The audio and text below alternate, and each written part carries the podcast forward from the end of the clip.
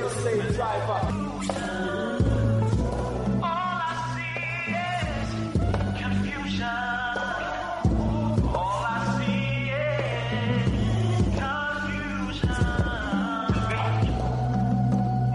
Welcome, listeners, to time for an awakening on Black Talk Radio Network, new media for the new millennia. This is a history and current events program from a cultural perspective. We find this program necessary because Hosea 4 6 states, My people are destroyed for the lack of knowledge. But we as a people will turn this around. Proverbs 4 7 states, Wisdom is the principal thing, therefore get wisdom. So that getting get an understanding. Again, welcome to the program this evening with your host, Brother Elliott and Brother Richard. The number to reach us to join the conversation this evening is 215 490 9832.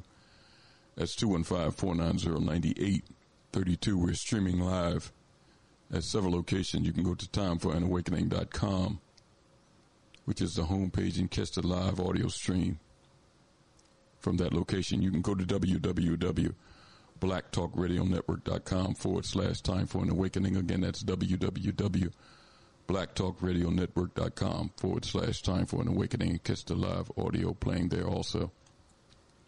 You can go to abibitumi.com. That's A-B-I-B-I-T-U-M-I dot com forward slash time for an awakening. They stream from Ghana. Or you can download the TuneIn Radio app to any of your devices. TuneIn Radio is a free radio app in that TuneIn search engine, just type in Time for an Awakening. There you'll see the icon, and you can stream the program live, even into your car if you had a Bluetooth capabilities or the auxiliary connection. Again, that's Time for an Awakening radio program with the live stream on the TuneIn app. Drop us an email at timeforanawakening at gmail.com. Again, that's time for an awakening at gmail.com. Time for an Awakening also has a fan page on Facebook in that Facebook search engine. You can type in Time for an Awakening radio program. There you always see interesting content being posted daily by myself or Brother Richard.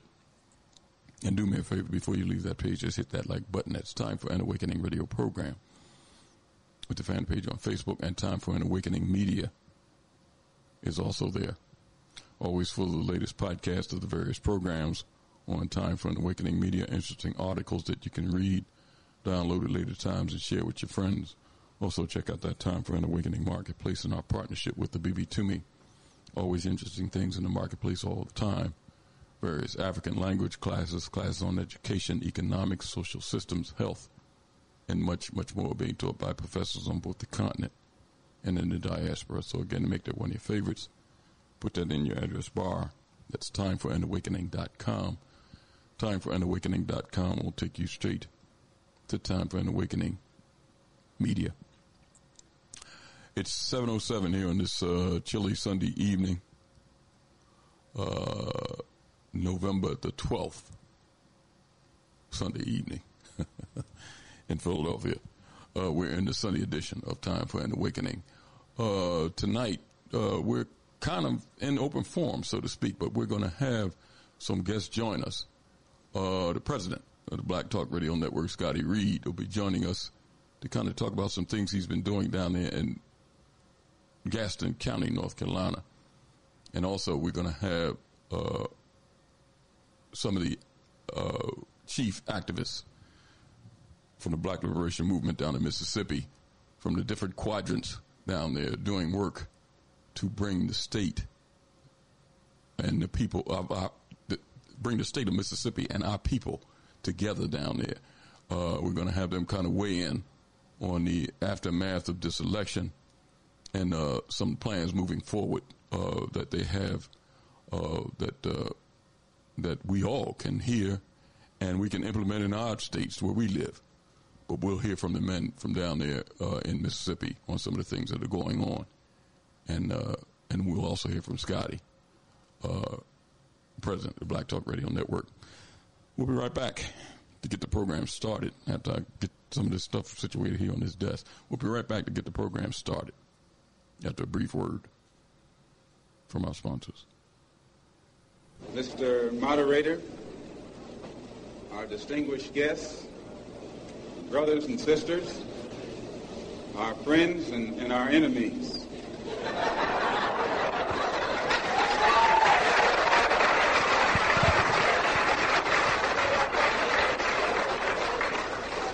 Everybody is here. You are listening to Time for an Awakening Media, part of the Black Talk Radio Network. For podcasts or live programming, hit them up at timeforanawakening.com.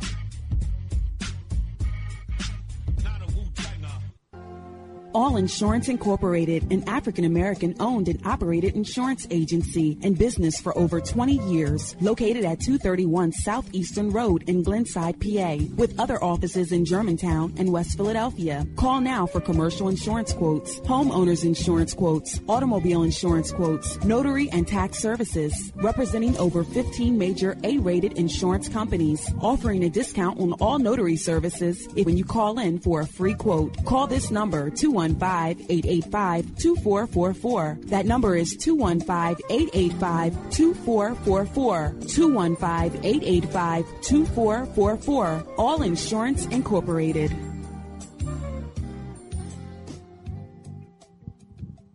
Before your roof becomes unruly, call Dooley. Dooley Brothers, specializing in shingle, rubber roofs, gutters, downspouts, and vinyl sidings. Call for your free estimate today. 215-224-3882. That's 215-224-3882. Dooley Brothers Roofing, the roofing experts you can trust. That number again, 215-224-3882. 215-224-3882. Before your roof becomes unruly, call Dooley. RG Electrical Inspections provides electrical inspections for realtors, licensed electricians, and homeowners. Licensed and insured underwriter, serving Philadelphia and surrounding area. Call today, 484-268-9837. Overworked? Suffering with an underperforming company, headache customer staff or vendors? Or are you a startup who wants to get it right the first time and avoid the costly mistakes? We turned a $24,000 a year odd job handyman service into a seven figure high end custom home builder and commercial contractor licensed and operating in three states. This is just one transformation created for entrepreneurs like you in various industries around the country. Not what you're used to from accounting and business consulting? Well, welcome to New Business Solutions. If you're ready to go beyond advising, coaching, and training and get implemented results, call 301 244 9072. Let New Business Solutions apply the best comprehensive administrative, accounting, operations, human resources, management, sales, and marketing to help you actualize your vision for yourself and your company. From anywhere nationally, call 301 244 9072. Spelled new as in numerous on your device right now. Book your free consultation at newbusinesssolutions.com. History is a clock that people use to tell their political and cultural time of day. It is also a compass that people use to find themselves on the map of human geography. History tells of people where they have been and what they have been, where they are and what they are. Most important, history tells a people where they still must go, what they still must be. The relationship of history to the people is the same as the relationship of a mother to her child. From antiquity to the present, our people need to develop a new paradigm. It's time for an awakening with your host, Brother Elliott. Sundays, 7 p.m., Fridays at 8 p.m. for podcasting or live program scheduling. Hit us up at Time for an Awakening at gmail.com. Welcome back to Time for an Awakening. It's 7.13 on the Sunday edition of Time for an Awakening. Before we get started with our program this evening, I want to welcome in my co-host, Philadelphia activist and tour guide at the African American Museum here in Philadelphia at 7th and Arch Street, Brother Richard is with us. Brother Richard. yes, sir, Brother Elliott. How are you, sir? Uh, I'm doing fine. Know, as you as you said, and I know a lot of the um, folks that we'll be engaged with, y'all y'all down there where it's warm, I hope, um, as it's getting chilly up here. And I just want to let y'all know, as I say everybody all the time, Elliott, um, even though I've been here all my life, the cold and me just don't work. So I um, other than that, I'm looking forward to, you know, this exchange. I think is like critically important when we're talking about where are we and where are we going um, from here. and so I'll be definitely um, looking forward to um, expanding my understanding. You know, um, uh, some of the uh, the chief activists from down in, in Mississippi are going to be on to kind of talk about the, uh, the, the I guess you consider the aftermath of that elect that the election that they had down there. But um, you know, it's certain things that I noticed, Richard, that and it's around the country, and especially in our areas, and that's all I'm really concerned about. That you have black elected officials in a lot of these areas taking office, but the majority of the people are not voting for them, and they're not voting. Period. So, how do we get our people? And listen, I don't blame a lot of people for not being energized to participate in the system that exists now. But we do have to participate in developing leadership to move our people forward. How do we energize our people to do this? Uh, how do we develop strategies? Uh, some of our ancestors that have passed have laid blueprints and strategies for us to use. Uh, sometimes we we might have to tweak them a little bit to kind of, uh, you know, to be applicable to 2023. But uh, it's strategies that we can use. Now, it's, it's independent black political parties that have risen up in Pittsburgh, uh, uh in, in Maryland, uh, uh, Charles Barron up there in New York City, uh, Omali Yeshitela down in Florida, uh, Zaki Baruti in, in uh, St. Louis. It's uh, black independent parties that have risen, but it, it's still other strategies that we can use. Um, before we get to some of the activists in Mississippi, I want to bring on the president of the Black Talk Radio Network. Uh, been with him a, a, number of years now, and I, I, appreciate the affiliation with the Black Talk Radio Network. I appreciate Scotty's work. But uh, Scotty's on tonight to talk about some of the things that he did down in Gaston County that goes directly towards what we're talking about, uh, Richard. Uh, I want to bring Scotty on uh, is the president. Uh, I don't have that, uh, you know, that music that they play when the president comes on. You know that that that the taps. Oh, oh, we got we going to get the marching band and the whole bit. yeah, but we'll, we'll uh, bring Scotty on. Scotty, how are you, sir? I'm great. How are you guys? Uh, great, great, great, Good, Scotty. Uh, Scotty, listen. Um, you know, we've been talking about this in various programs at different times uh, development strategies to get our people involved in making decisions where they are. Uh, mm-hmm. And a lot of these are political decisions. Now, mm-hmm. it was something that you did down there that's similar to what the brothers did in Mississippi, but I wanted you to get on first because what they did is a little different than what you did uh, with the mm-hmm. with the uh, the NAACP chapter that was in Gaston County. But talk about it from your perspective and and how you energized the people. Well, you, you took off the media well, hat and put on your activist hat and energized some of the young people down there to get involved. Go ahead, uh, Scotty.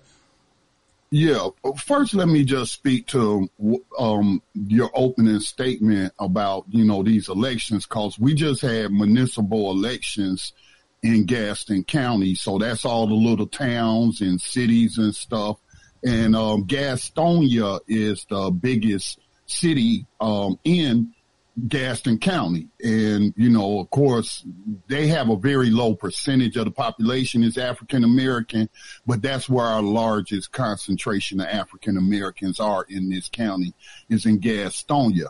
And, and actually I'm, I'm related to the ex-mayor. He just lost. He just lost his race, right? He's a Democrat um, his his name is uh, Walker Reid. He's like my third or fourth cousin, and so anyway, um, you know, I've been close with doing my activism in the county with members of the Democratic Party, and I'm talking about people that are in positions of leadership in the county party, and actually they adopted an abolition resolution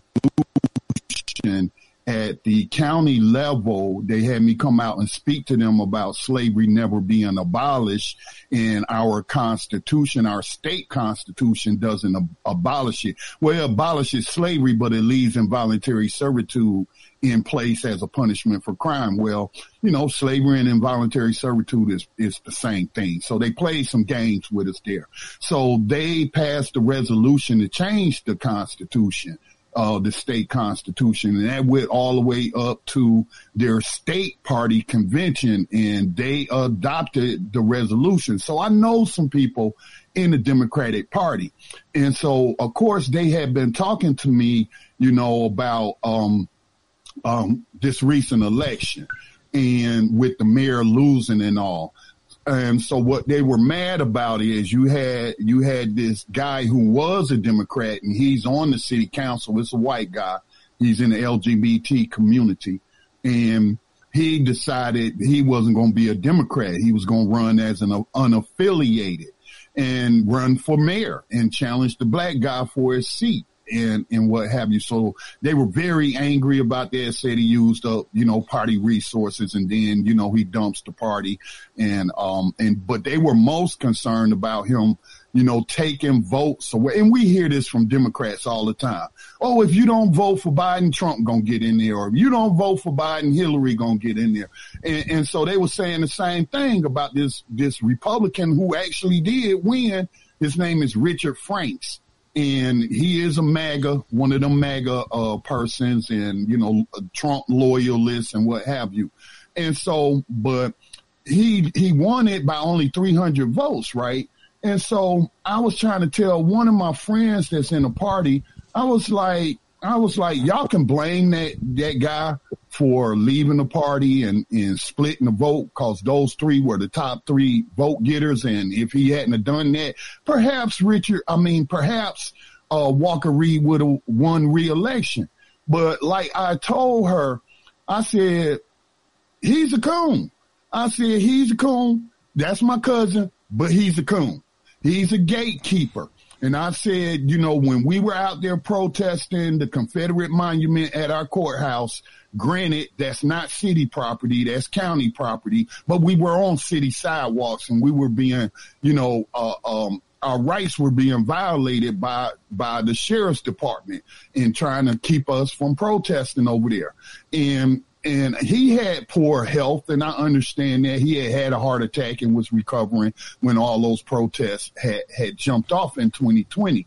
But you know what? I said that's still no excuse. Like he can't use when you have an office like the president or office like the mayor. The number one thing you got is a bullhorn. You have the bully pulpit, mm, yeah. and when you speak, people gonna listen. And this dude could have wrote a letter to the editor, you know, saying, um, although this is a county issue, I don't appreciate how people on our city streets are being denied their First Amendment, you know, speech rights to protest, you know, this racist monument that's in front. He didn't do any of that. So then a year later, this young black guy gets shot down in the street like a dog by the sheriff's department and the Gastonia City Police. So, you know, we were all out there, the activists and stuff, with to go to the family's house in Gastonia, you know, and just try to comfort the family and just, you know, uh, um, do a little uh, investigation of our own. And so, like I told my Democratic friend, I said, you know what? You were the only Democrat that came out there. And this also is uh, along with the NAACP. None of them showed up. None of them said nothing about this boy being shot down like a dog in the street. I mean, they murdered this kid, man. And I don't, you know, I don't want to take up too much time getting into the details of that case, but they murdered him. And there's forensic evidence to show that. And the local DA is just sitting on the case and not charging nobody or, you know, not saying anything. He could either say I'm going to charge him or he could say they not.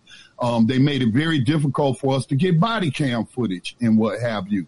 So the black mayor is missing in action, not saying nothing about all of this. You know, um, the NAACP was missing in action, not saying nothing about all of this. And so it was during that vigil at, at that boy's family home just days after he had been gunned down in the street that I had mentioned to the other activists because then people was like, where the NAACP? They don't never do nothing. And I was like, y'all know what? I was like, let's take over the NAACP local chapter. I was like, all we have to do is just join it and then we got to vote and we can vote these people out of office and what have you and, and vote the people we want into office. And so, you know, that was like last year. And so, you know, it, other things came up. We put that on the back burner.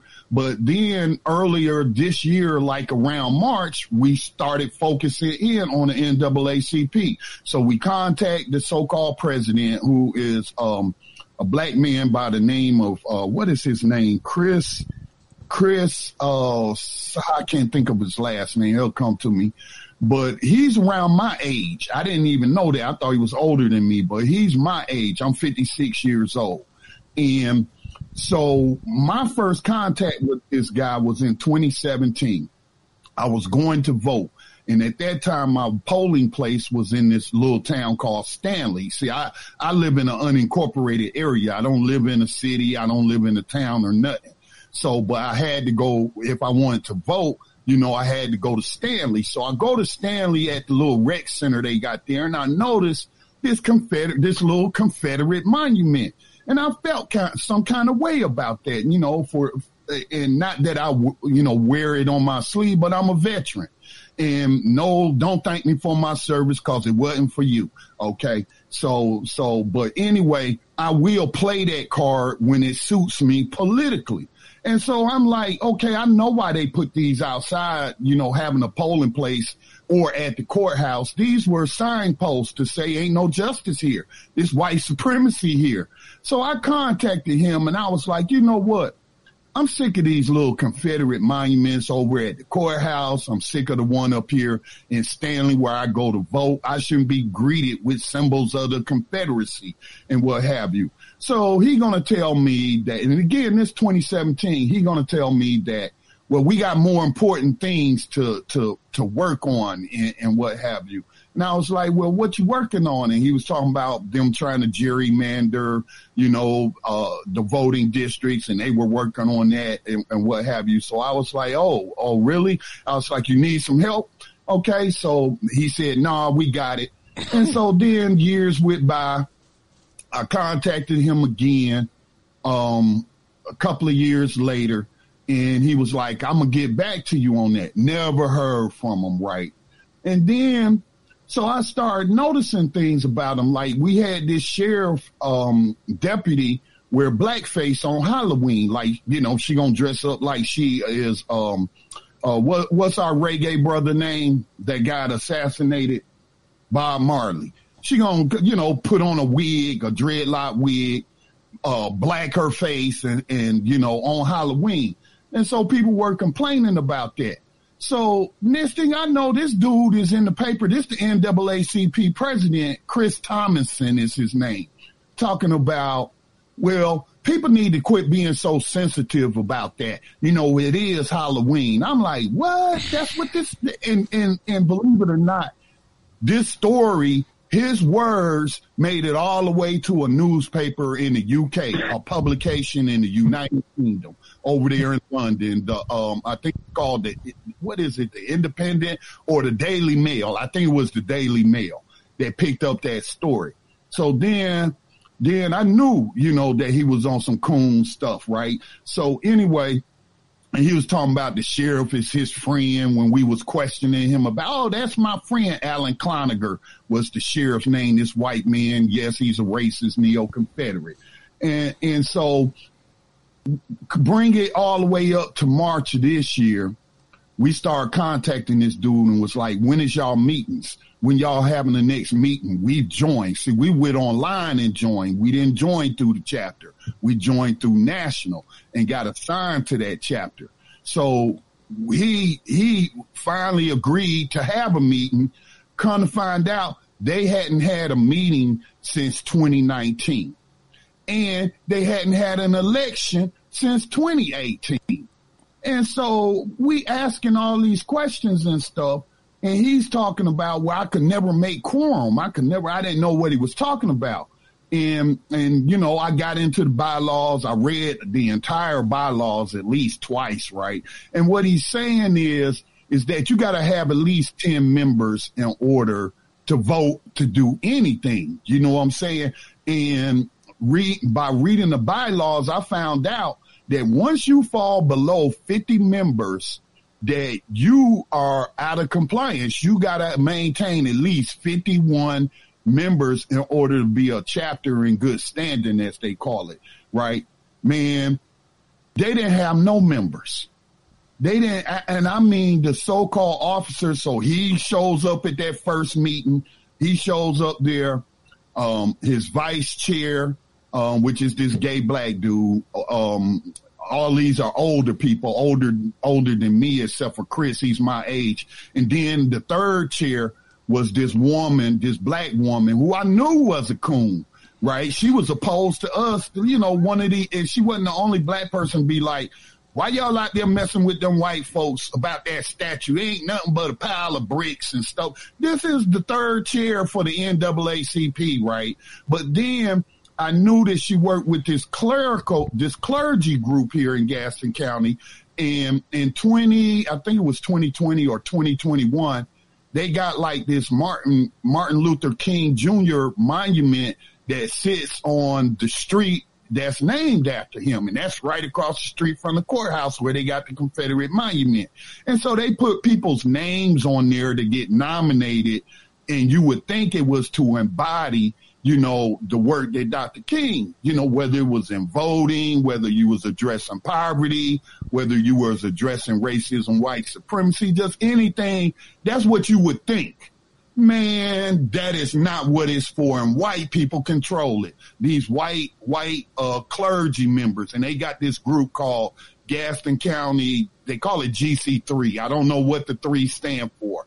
And so she was a member of that. And so we had caught wind, and this was in 20, yeah, 2021. We caught wind that they were going to give the award to the Gastonia police chief. And this dude was, was one of them Blue Lives Matter clowns. You know, they even had a Blue Lives Matter rally. Hundreds of people showed up. He was a key, one of the keynote speakers. So this is the type of dude. And his police department was harassing protesters and stuff on, on, on Gastonia city streets and what happened. And they gave him, and she was a part of that. And then they had the award ceremony at a black church. So we was like, nah, this ain't gonna fly. So we protested at the church during the ceremony, right? So, so these are the type of people that you had running the NAACP, but then to come to find out, they had let their memberships lapse. You sitting up here telling people you the president of the local chapter, you over there claiming to be on the executive committee, and then that first meeting come to find out y'all weren't even members at that point because you let your membership lapse because they were filling out the membership forms right there in front of us. They admitted to us that they had let their memberships lapse. How long they let them lapse, I don't know but they were telling people out in the community, oh, like the NAACP, I'm the president, you know, like this was a functioning chapter. It was not. It was not. So what we started doing, I had got my daughter to join, two of my daughters joined, um, most of my friends joined, um, and other activists joined. And so it, it, it was maybe about 15 of us maybe joined and stuff. So then we started writing complaints and making phone calls and emails to the national and telling them what was going on down here, right? And and so, you know, come to find out a bunch of money might have been stolen by their former treasurer who robbed the African American Museum in Gastonia took, you know, she was on the credit card at the museum as well. And she had a gambling habit and spent over $35,000 racked up $35,000 at a casino, the local, you know, casino around here. And she had terminal cancer. And so I guess she said, F it. I'm just going to spend all this money and have the time of my life before I die. And she did. But, and now we come to find out, you know, from a former president of the NAACP before Chris, she was like saying she wanted to know what was uh, what happened to some money, and that as much as sixteen thousand may have been uh, taken. So it's no way for us to know. You know, they're not going to give us access to the bank records and all of that. So you know, we put all this in a complaint form to you know national. And so we had, he had like started back having monthly meetings. I think we had three meetings. By the fourth meeting, they sent a rep down. Um, he's like the district rep that was over Gastonia and they told, they told them to cease and desist that this ain't a chapter no more. You're not in compliance. Man, they were so far out of compliance on so many other rules. It's not even funny. And like, you know, I had first reached out to, uh, Reverend, um, what's her name? Uh, Reverend Corinne Mack. She leads the NAACP in Charlotte, but I had known her from other activism work and I knew she was a real sister who was about the work, about the people, cause we could see everything they was doing over there in Charlotte. And so I had first asked her for guidance on how we should handle this. And she the one that told us, you know, don't fool with them people. She told me don't fool with them. She said, just talk to national, just talk to national and, and file your complaints. And that's what I did. And, uh, so they've been shut down ever since then. So we haven't heard anything about the status of national's investigation into it. So, you know, what we decided we were going to do, we're going to start from scratch. You need at least a hundred members to start a new chapter. We want a clean break from that old chapter and we want a new chapter. So we got like, like a, um, we call it a reorganizing committee. It's seven of us. And so now we're going to start now that the elections is over because a lot of them worked in the elections. Um, now we're going to work on getting a hundred members and start a, a whole new chapter. But speaking to also what you was talking about about politics, if anybody read the NAACP chapter, they have these standing committees and they're supposed to have a political standing committee. And so what we were talking about on our little private conference calls, you know, cause we stay in touch and talk to each other almost daily. Um, the activist that's doing this with me. But, you know, we talked about you know, the reason Walker Reid lost is because he ain't do nothing for the people. You know, black businesses, new businesses opening up. He would never go to their grand opening, but he'll go to these white ones and stuff like that. Then he was all about corporate corporations, you know, and then he also gentrified this one historic black community, you know, putting in this new business district called Fuse. And so I tried to tell my friend, she a diehard Democrat or whatever. I tried to tell her, I was like, I was like, of course he lost. I was like, you know, what did he do for the black community? What the, what the F did he do? He ain't do nothing. So why would anybody be excited to turn out to vote for him? And then he ain't really run no kind of campaign. And so I, I was like, but I was like, you know what? Once we get this new chapter and we get a political standing committee, we need to be grooming people for these local political offices and stuff. Because I mean, the dude, the mayor of, of Gastonia won with less than 3,500 votes, man. you know, it, and so, yeah, it was very, very low turnout. But again, like I said to somebody else, people is tired of voting to keep somebody else from getting in the office, but you're not voting because you excited about who you voting for. And so people are disinterested and they're not going to show up. But I said once we get this thing up and rolling, that should be our long-term plan is identifying people in the community, grooming them to run for political office on a platform that lines up with the NAACP bylaws. And then, you know, if they win, if they're in an officer position of the NAACP, they just resign. They can still be members. They just can't be an officer. And so that's where we at right now. I know I said a lot, but if you got any questions for me.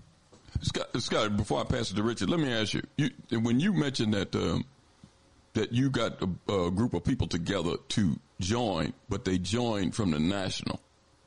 Mm-hmm. So uh, this is I don't know. That's why I'm asking you this.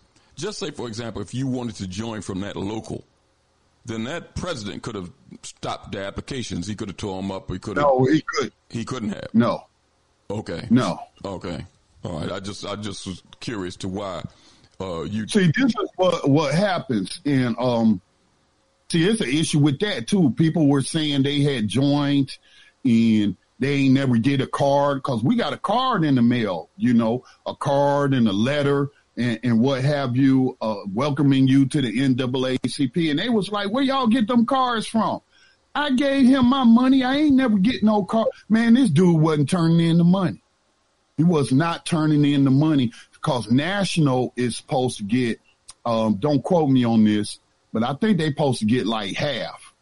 Uh, and then, uh, so it's split between the local branch and the national. And so if you go to National's website, you could join as either an out at large member or you can, you know, uh, search for your local chapter and stuff. And even though this was an inactive chapter, they were still in the database, right? So that's how we joined. And, and, and so when you join through National, um, and it's just $35 a year, man, it ain't even a lot of money. So I think National would have kept their $12 out of it and the rest they would have sent to the chapter. But again, this chapter was not in compliance, man. I mean, they were, they were doing a whole bunch of stuff that's wrong. And this dude might be lucky if he don't get criminal charges out of this. Richard. Yeah, you know, Scotty, I'm I'm I'm trying to process um, I know I said a lot. I'm sorry. Oh Richard. no, no, no, no, no. That is it's the point of the whole thing of and and because this discussion is going to um, center around, or at least my what I'm looking at, how do we turn these legacy organizations to, and I, I think the term where you use, so the people in these communities can be excited about um, organizing in their own interests. Um, mm-hmm. And so well, I guess the question, the first question I have, does the NAACP have a negative image in your mind, even from where in your oh, county? Oh, yes, yes, yes, yeah. man. Y'all, uh, NAACP been trash, man. Now, that's not every chapter. Okay. That's not every chapter. Like I said, the one in Mecklenburg County, um, they have a great chapter and they are led by a conscious black woman by the name of Reverend Corinne Mack. And she had, when she found out what was going on over here, but she knew me and knew the work that I had been engaged in. She was like, those are my enemies because they harmed black people. She was talking about, you know, the so-called executive community. You harmed black people. Man, once I really start getting into them bylaws and looking at their website, man, a lot of money be going to the NAACP. Matter of fact, a major bank just gave them something like $50 million that was supposed to be distributed to the local chapters. Um, I got on a call one time after the Supreme Court had, um, basically eviscerated, uh, affirmative action. And so National put together this emergency online call through Zoom or whatnot and I think the man's name is Leon Russell. Like he might be the executive director. He's on the executive board, but he's not the president of the NAACP. Man, this fool got on there talking about, uh, uh, we might need now this supposed to be about affirmative action and this Negro on there talking about we might need to stop asking for money in terms of reparations. I'm like, what the hell? What the, what the hell? Mm-hmm. And then they just hosted Hillary Super Predator Clinton, you know, at, at one of their, their last national um, yep. annual conference yep. or whatever. she was a guest speaker. Yeah, she was a mm-hmm. keynote speaker in Boston.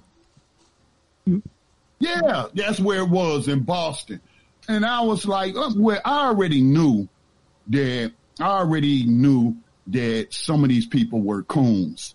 You know what I'm saying? And, and what have you. So I already knew that. But I thought about it in terms of COINTELPRO.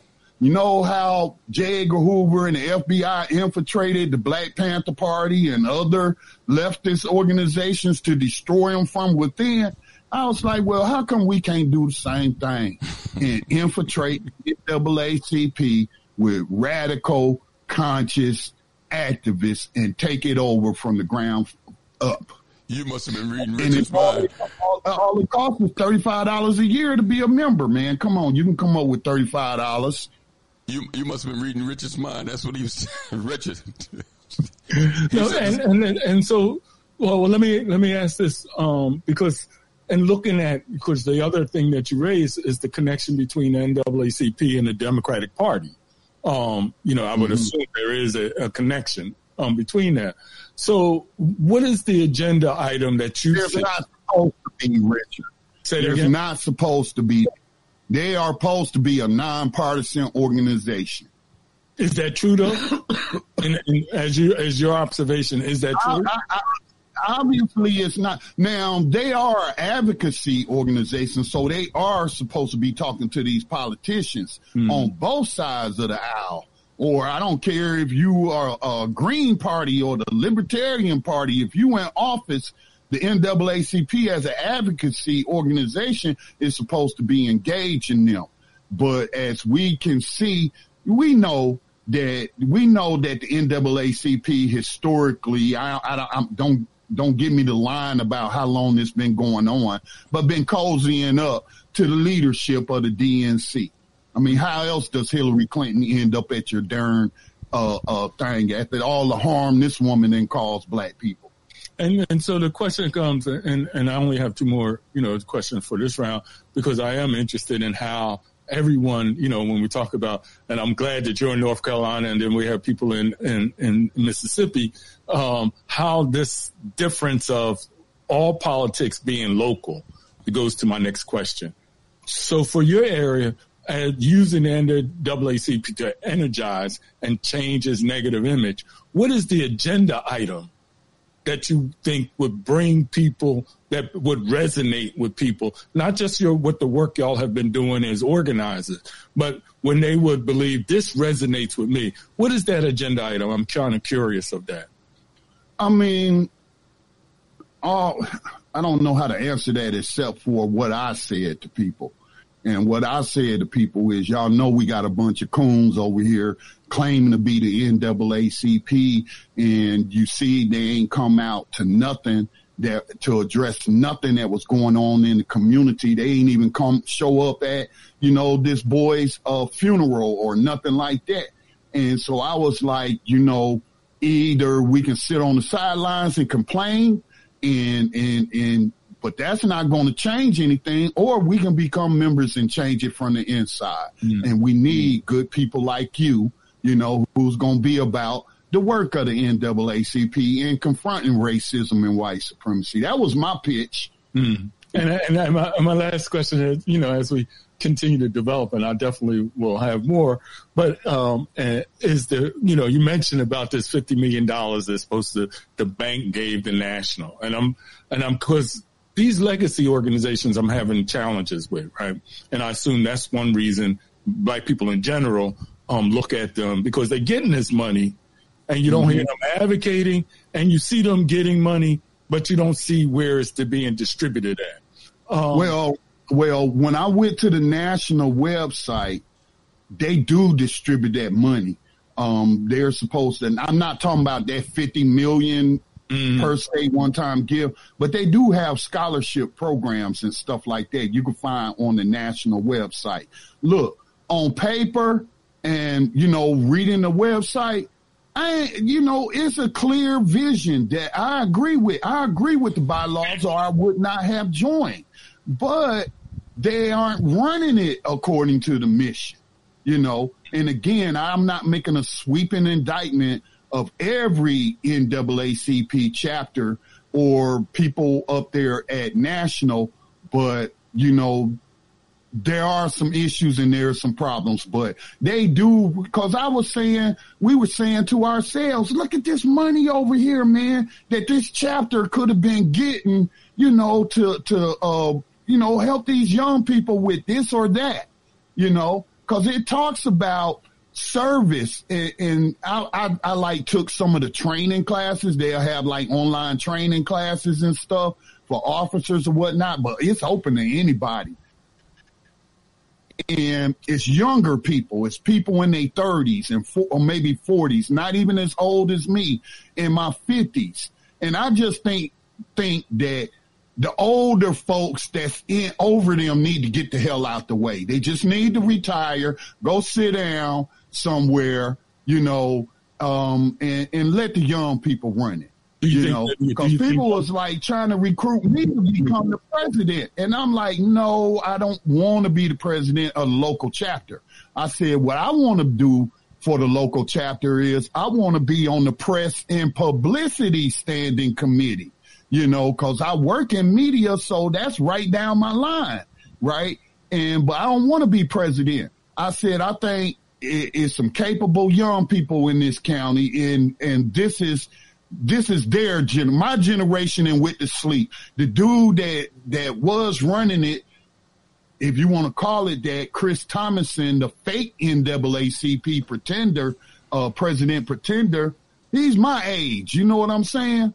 And so I just feel like that, that I need to get out the way. I'm there to assist. If you want wisdom, you know, if you want to ask me what I think about this or that, I'm there for you.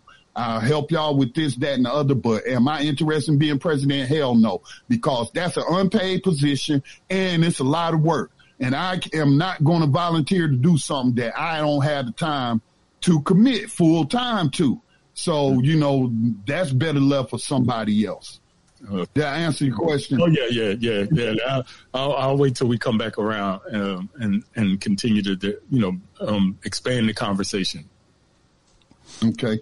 Yeah, you know what, what we're gonna do? We're gonna take a break, and when we come back from break, we'll uh, bring in uh, uh, the brothers and and possibly sister. I don't know whether uh, Sister Crystal will be with them, but the uh, the folks from uh, the Black Liberation Movement down there in Mississippi to talk about uh, uh, how they took how they dealt with their chapter because it's a little bit different than Scotty's and, and uh, Brother Rodney Lowe, brother, uh, better known as Brother Duvsac, and, and some of the other activists will talk about uh, um,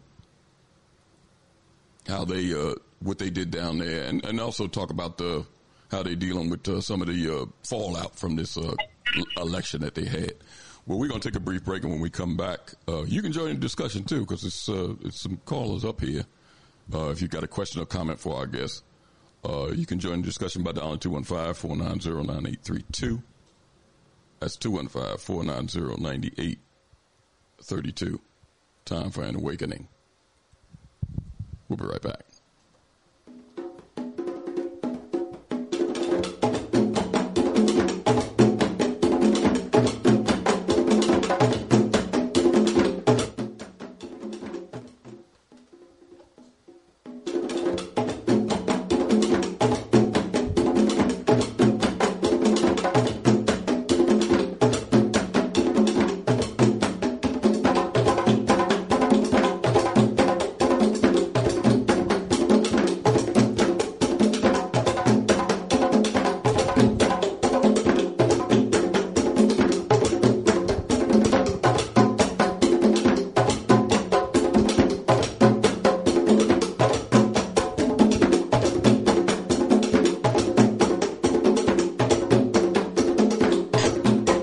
Listening to Time for an Awakening. Time for an Awakening with host Brother Elliott and Brother Richard on Time for an Awakening Media, part of the Black Talk Radio Network.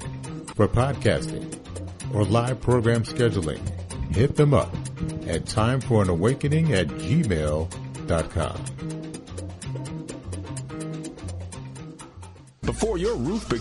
unruly, call Dooley. Dooley Brothers, specializing in shingle, rubber roofs, gutters, downspouts, and vinyl sidings. Call for your free estimate today. 215-224-3882. That's 215-224-3882. Dooley Brothers Roofing. The roofing experts you can trust. That number again, 215-224-3882. 215-224-3882. Before your roof becomes unruly, call Dooley. RG Electrical Inspections provides electrical inspections for realtors, licensed electricians, and homeowners. Licensed and insured underwriter, serving Philadelphia and surrounding area. Call today, 484-268-9837. Escape the digital plantation. abibitumi.com, abibitumi.tv, abibitumitv.com, abibitumi.store are here for you. You are ready to be free of non African social media. Don't run from danger, run to safety. Abibitumi.com is here for you. You are ready to be free of digital plantations to control your own products. Abibitumi.store is here for you. A B I B I T U M I. Black Power. A B I B I T U M I. The only word you need to know to join your global Kometiu black family, to join your interconnected Kometiu black communities. Escape the digital plantation now. Abibitumi.com, abibitumi.tv, abibitumitv.com, abibitumi.store. We are here for you. Escape the digital plantation.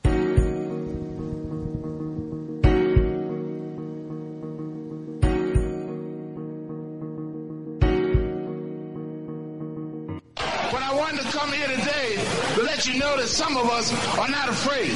That even though we may be elected, we'll say what's on our mind. But we must understand that we're freedom fighters first. And that all the other things come next. That I'm a black man first and then a state representative. I don't confuse the two. And I think it's time for us to wake up and realize and understand that you got a lot of us that are willing to go to battle because of freedom ain't gonna never be free unless we take it. There's too many of us sitting around thinking that it's gonna come to us on some damn silver platter.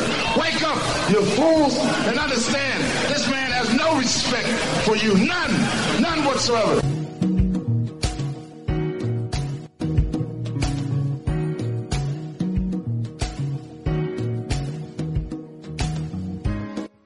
and know that this problem needs to be solved and we can't keep relegating it to generation after generation because a few of us got a little money, a few of us got positions, a few of us have wealth while the masses of our people are going steadily down. No one man can rise above the condition of his people. See, brother said responsibility. Is it is it that we should let them take responsibility to do for us or should we pool the knowledge that's at the table, the power that's in our community, the wealth that's in our community to change the harsh reality of black life in America? We have to do the job of fulfilling the black agenda. Thank you.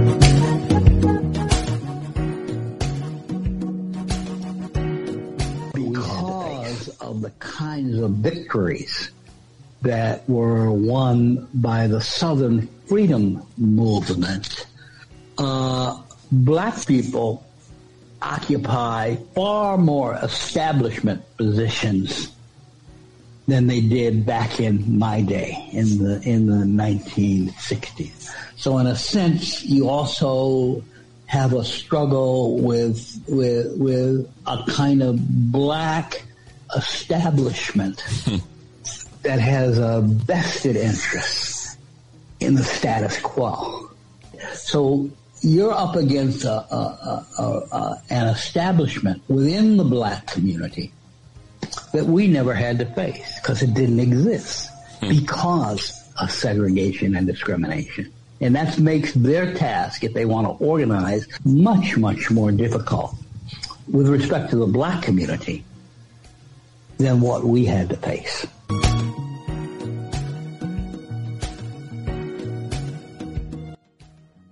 Today, our people can see that we're faced with a government conspiracy. This government has failed us.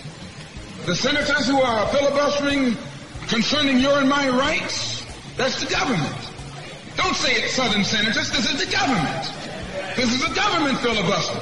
It's not a segregationist filibuster. It's a government filibuster.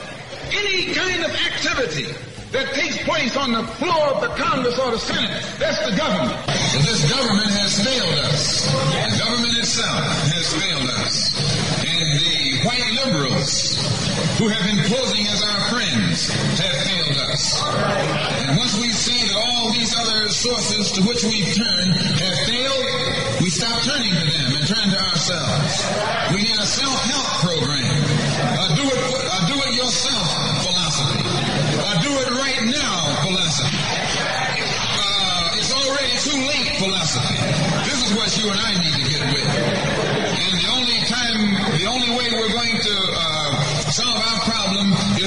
self-help program. Before we can get a self-help program started, we have to have a self-help philosophy. Black nationalism is a self-help philosophy. What's so good about it, you can stay right in the church where you are and still take black nationalism as your philosophy.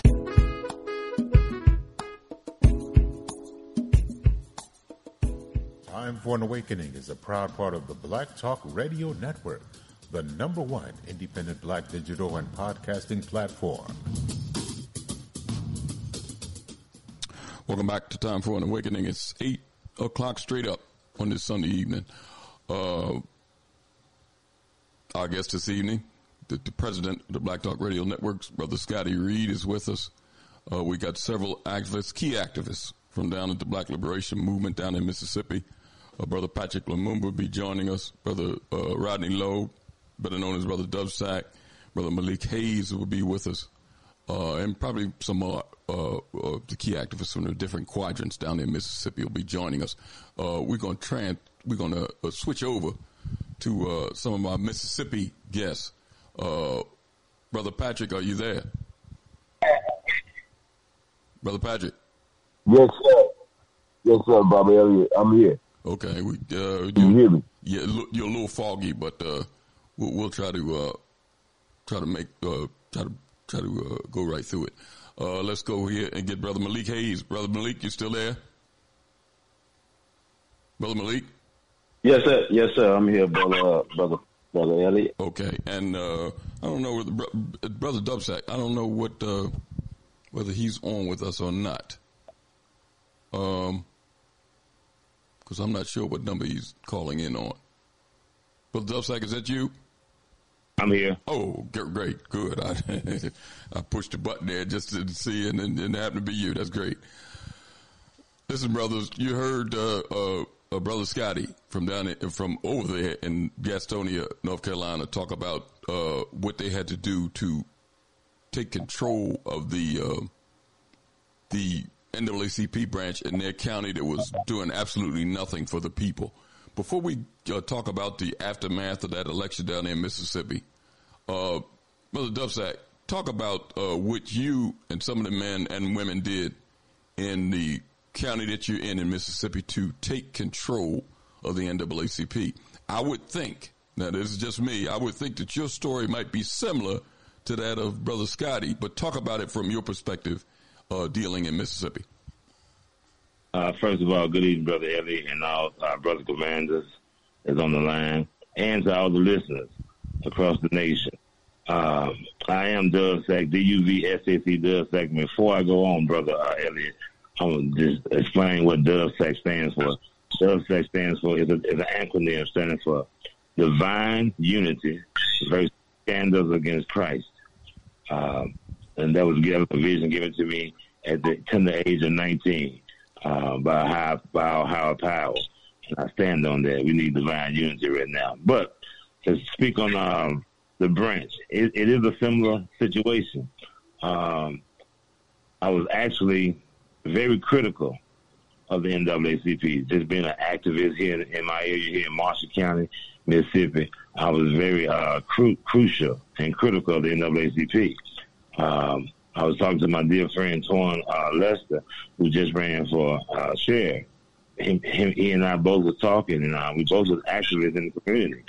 And he he was expressing to me one day that he used to be a part of the branch, uh, him and his sisters, who are who are activists in the community, but they they soon left because he said, "Man, them jokers ain't doing nothing in that." So um, I, I never I never.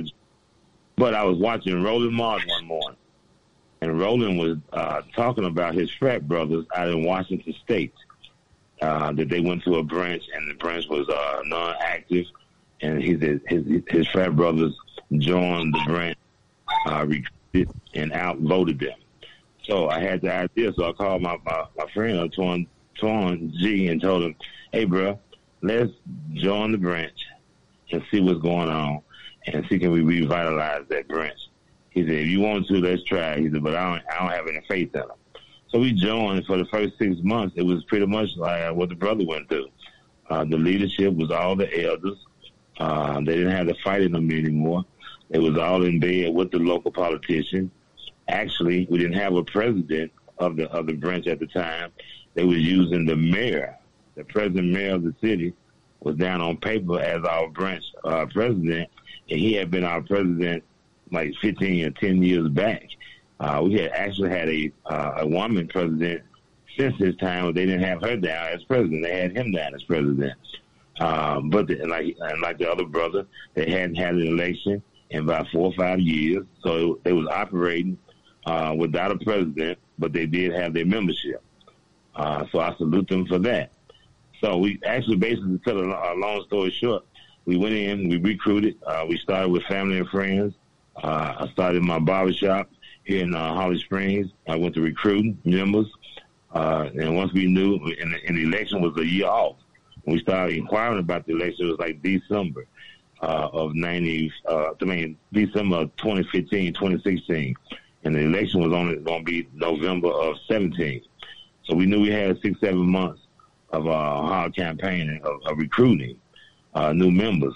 So we recruited, and then when it came down to the election, uh, Brother Elliott, uh, it was a Thursday night. I never forget. It was, it was a rainy Thursday night. We met at the uh, county library, and the old and the, and the old, I'm gonna call them old heads or lifetime members, so I call them lifers. Those lifers actually sat in our face in the library and told us that I'm sorry to inform you all, but state state conference just get sent us a letter or email saying that we got our paperwork in too late, so we cannot have an election. I said, what? And we and we and we did everything according to their timeline. They're telling us when to get the paper in, when to submit this, when to do this. So we only went by their instructions. And then for us, for them to tell us the night before the election the state conference said we cannot have an election. Not only did they say state conference said we can have an election, but they said that national said that we couldn't have an election. So I looked them in their face. I said, I will accept that tonight. But I want you guys to know that in the morning, I will be calling Jackson to ask them about this. I just don't see a hundred plus year old organization waiting to the night before the election and tell us we was too late submitting our paperwork. So anyway, I woke up the next morning, called Jackson, talked to Brother Hampton, and he said not only the state conference didn't say that, the state conference do not get in local elections, and national have no idea what's going on. So there we go. We knew then that the that the president, um, the, the the president administration of the NAACP did not want change.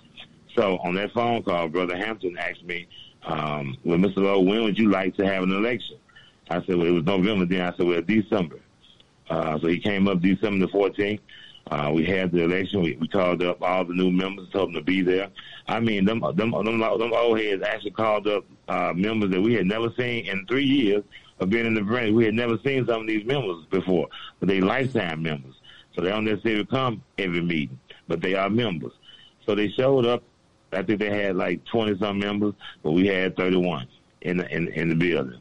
So we out we out uh, voted them, and actually. Uh, the branch uh, selected me to be the president, and I accepted. Uh, then I nominated uh, Twan G, my vice, as my vice, and, uh, picked two other vices. So we got three vice presidents in the branch. But we had to have that election. We had to have state conference to come up to have our election because our local representation just did not want us to take over. Now, upon us taking over, we went through all type of red tape. Every time someone came to us with a issue, that's not, you know, you know, we new to it, so we're not really knowing all the rules and regulations. So we still following their instructions. So um, new people come to us in the community with problems. We can never seem to take no issue.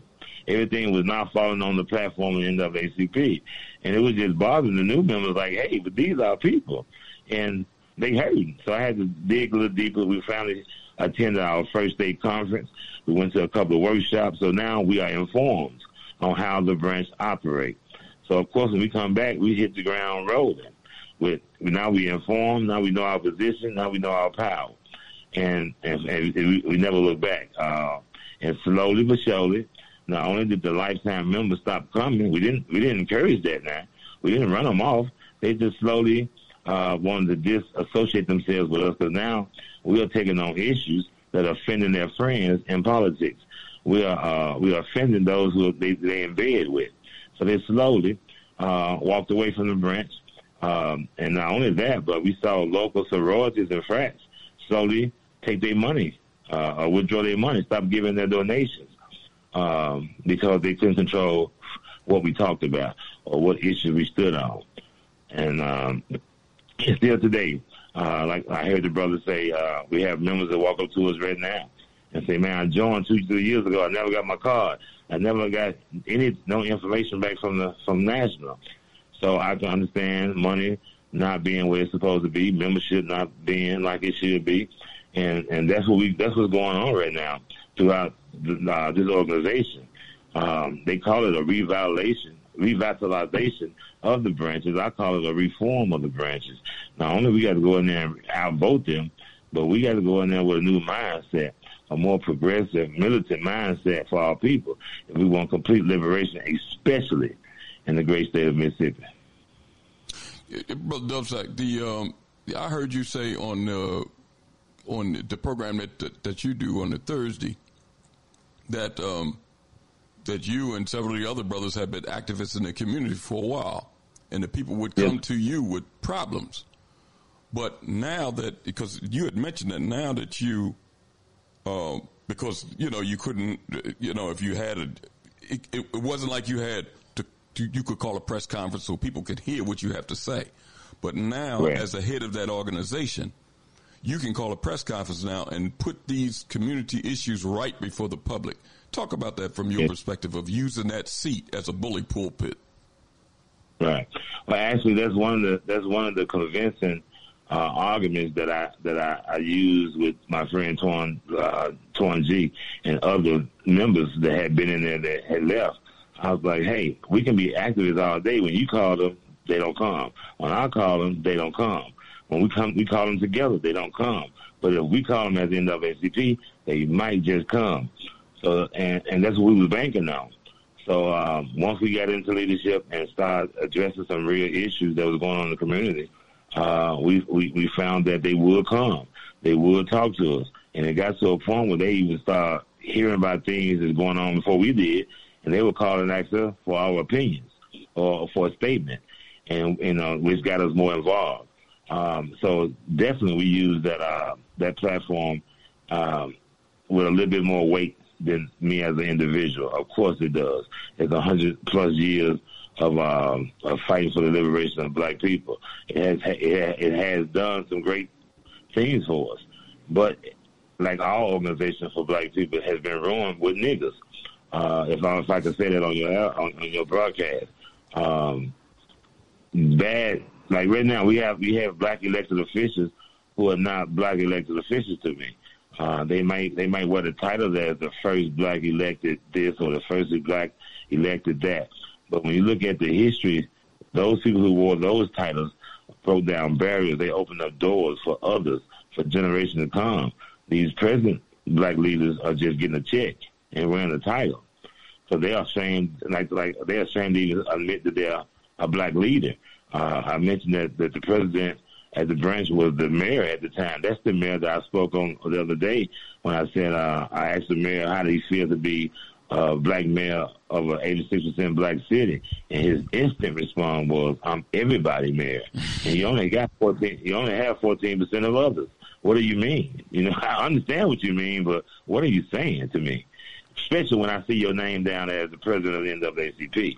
So that's the type of leadership we're dealing with down here in Mississippi. I'm sure it's going out, it's going on throughout the whole state. So that's why we're going through a, a transition right now of reforming each branch. You but know- not each branch. Branch. I must I must retract this. Some branches are operating like they should, um, but those who need reform, we're trying to reform them. Now, now, brother Delta, you, you your branch is in the northern part of Mississippi or down near the Delta?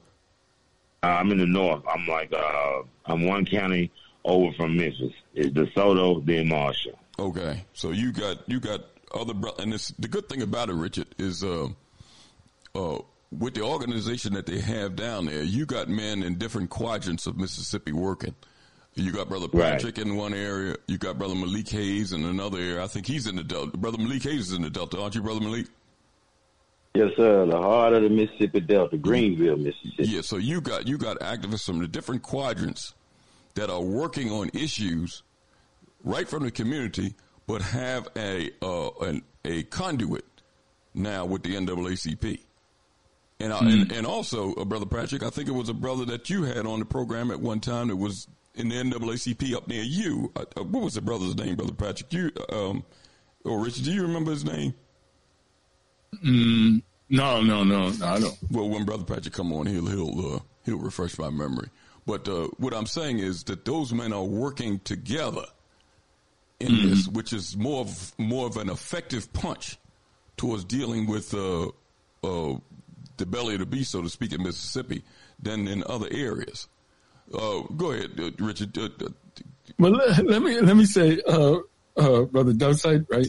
Um, first, I, I would have to say, uh, and you, as you were laying out the the story of of your um, taking over the branch, it made it made me laugh to myself because we talk about older people like they dumb but the, they they were they they they was trying to make their moves there. It sounded like. I mean, you know, um, it, you know, and that um, it's insidious, but it also shows that they're they're clear of what power is and how they can, to the best of their ability. I just had to get that get that out that they um, just to hear they're like, look, we we could we can we can make this work um, because I think that's important for us to see and not just legacy organizations like the NAACP, but a lot of these organizations that have these people in them, how they will, to the extent they will go to to resist change, and how to the extent they will go to to hold on power, even at the death of the organization itself. Yes. Um, the question I have though is, um, based off of now being into it, the NAACP, how do you see young people in, in your organizing effort responding to um, the, you know, um, possibly, I don't possibly going to become a members, but more importantly, just based off of your work, um, how do you see them responding to being, um, you know, the NAACP as far as the image wise? Well, I, I, I'll be the first to say the image of the of the uh, of the organization has been damaged in the community, although it still carry weight in the community. Uh, our youth look at it as somewhat of a uh, back in the day. We don't really need it now until you until until that brick fall in their lap, until they faced with an issue in the courts, or they got pulled over and think they was handled a little uh, rough, and then they reach. And then I, I think it's because of our consistency. They uh, over the first three or four years, they consistently saw us in the news. They saw us in the community, standing up for the least of D. I'm talking about elite, not nothing, no one, no elite person, the least of D. And we were standing up for these people, uh, and, and and and going toe to toe with the with the sheriff or with the you know uh, the judge or whoever was handling that case or handling that issue with them. So we kind of won them over over the years, but they still reluctant and dragging their feet because of the corruption, the corruption that we under here in, in Holly Springs. Say if you come to me and you was done wrong by an officer, by the time we call the sheriff, uh, call the DA, uh, talk to your lawyer, your your public uh, uh, public uh, offender, um, public defender, uh, there's still no justice because all of those, all of them are working in cahoots. The public defender going to go along with the, the, the DA. The DA going doing what the sheriff and the detective tell them to do. So at the end of the day, nothing really changed, but we stood up for them. They saw us fighting with you. They saw us in the trenches with with you. Um, or lately, uh, once they once the government officials and the politicians realized that we wasn't going to fade away, or we wasn't just you know overnight come by and, and, go, and go on the next day, they realized that they had to start changing some of their uh, tactics, and uh, or they might instead of getting they try they trying to get a young man recently here who shot at a at a white lady. Uh, he didn't shoot her; he shot a car, but she didn't get hit, and they had him on a three million dollar bond. Uh, but but a young, one of my homies killed my other homie, and he was out within a week for ten thousand dollars. And and I made a and we we made we made a stance on that. Like no, the, the parent is not saying that their son did not shoot the car. She simply want justice, and you can't show me justice when both people are in jail. One of them in jail for uh, attempted murder, the other in jail for murder. The murder get out for ten thousand, attempted murder is still in jail for three million dollars, and then he was facing fifty years for shooting at a white woman. Fifty years.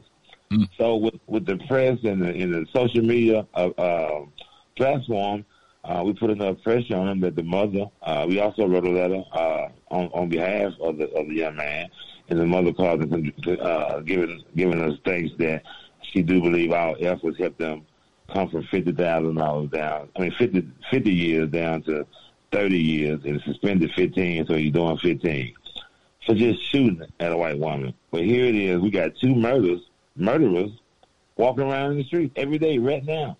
That's the system we're under here. So when the youth see that, they know we want, they know we're there for them. They know we'll try. They know we'll fight for them. But they still seem to have a sense of hopelessness because those powers that be still in office. And that's why after three, four years of, of fighting for our people, we know now, uh, myself and Twan G and other members of the branch, we start running for office. So go back to that, that piece you asked earlier, Brother Elliott, about we supposed to be nonpartisan. We are as a branch, but each member um, to do what they, they like to do, you know, what they hard, you know, lead them to do. And we've been so involved going throughout each department of the government and knowing that there's no help for our people. So we know now we got to run and, and, and uh, get these people out of office. We got to become the people in office. We got to become those who, with that power, that little power we do have of our community. We have to be the ones in those seats. Because right now, we're being occupied by blacks and majority black women. And, and, and it's not in favor of an 86% populated black community. And then, if I if I may, Elliott, you know, I wanted to ask um, both of you gentlemen what I'm I'm interested in. It's a couple of things I'm interested in, and I'm interested in you know how does the local issues using it, and and I recognize that the NAACP is a tool. It's, it's a tool um, towards um, um, overcoming oppression and towards liberation. You know, just that, especially for you men. It's not um, something that you're in because of what it is, but it's something to use to get to a goal. And I'm I'm, I'm wondering, like, when we look at the state um, structure that Scotty was talking about earlier, and the national structure, um, what is the issue that that the major issue that you're addressing, um, where it aligns with the state NAACP and the national NAACP, and have they um, responded because of your activism of utilizing the local, being engaged in the local? Is there an issue? Um, and your your issues may be different because of your location. Is it an issue that's aligned with the state and local NAACP, and have they provided um, in, informal or informal support based off of that issue being a you know a part of the NAACP um, issue agenda, if that makes sense to you. It does. Uh, well, I, I, I guess I'll jump in there first. Uh, in, in the beginning, we got we got resistance from uh, state because we were getting because the OAS was calling them, uh, the so-called reporting us that we was out of compliance and we, we're just we're just um, taking on any type of, we just speaking on different things that we should speak on. So once I show or once I relate to them that everything that I speak that we speak on is on the platform, is off the platform, and because and, and because the branch, the organization is very thorough now. I, I, like I said, I was very critical of it because of the act, because of the action. But the thought process and the theory of the NAACP is well thought. Mm-hmm. So platform they have there's nothing in your community that's going to take place that don't fall on that platform mm-hmm. somehow, you know, whether it's criminal re, uh, reform, uh, whether it's uh, voter suppression, um, you know, uh, or getting uh, turn out to vote, or uh, in, in uh, police brutality. All that is on the platform, and uh, and so nothing that's going to go on in our community that's not on the platform. So once I relayed that to uh, state conference, um, they seem to uh, back off on trying to be uh, regulate us and went to a more of a uh, guidance type deal. Uh, and I don't really speak to everybody at state conference.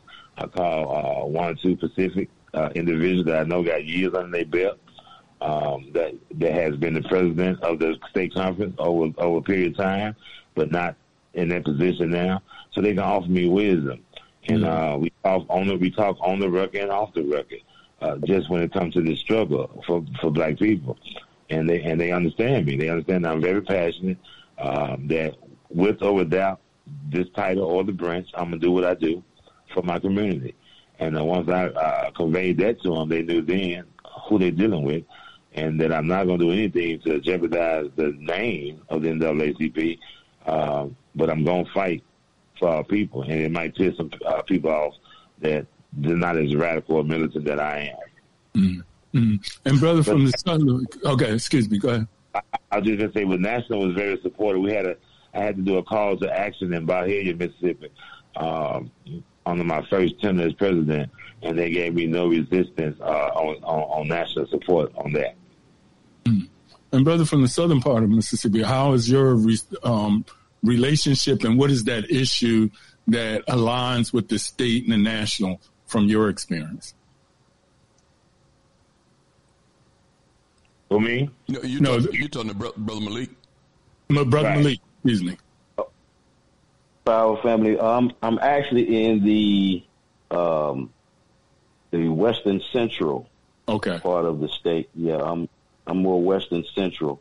Um, now, as far as the NAACP goes, that that would be more of Brother Duvsac Lane. I am actually just working with him through oh, the uh, uh, Black Liberation Movement and the Mississippi on the Move uh, platform. We have merged to um, uh, further what we're trying to do when it comes to um, the political aspect um, of the state of Mississippi.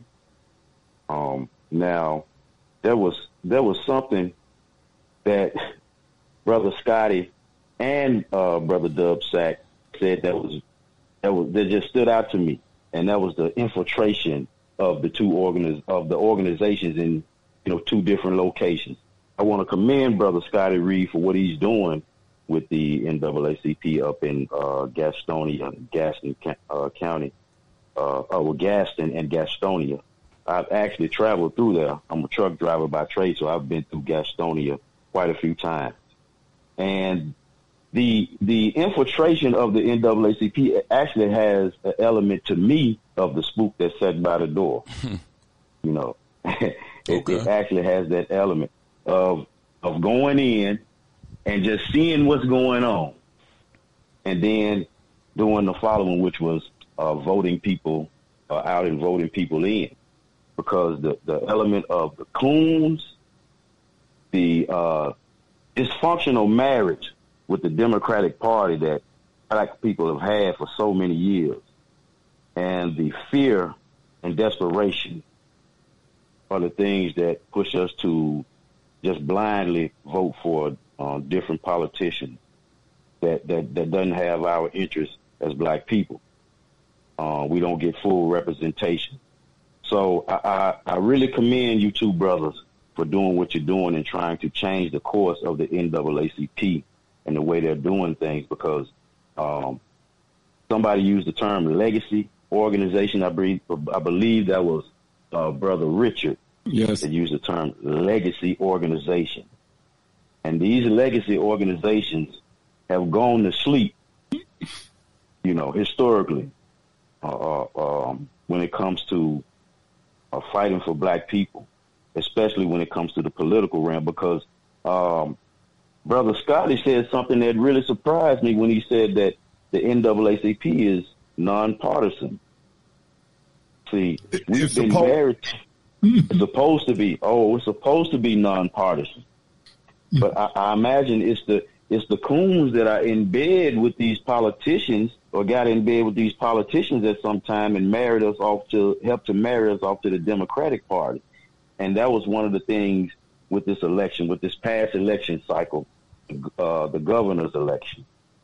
We were so married to, and I know I'm, I'm changing subject a little bit. No, go ahead. We, we were so married to, we're so married to the Democratic Party. And out of fear and desperation, that we would rather vote for the lesser of two evils. I heard Brother Scotty Reid speak to that speak to that element when it came to uh, Trump and Biden, and that's exactly what happened. We voted for Biden out of fear and desperation in the marriage, the dysfunctional marriage that we've had with the Democratic Party for probably over 65 years now. So it was that climate here in Mississippi, the last election cycle, where people were divided. You know, it, that, was a there was a whole.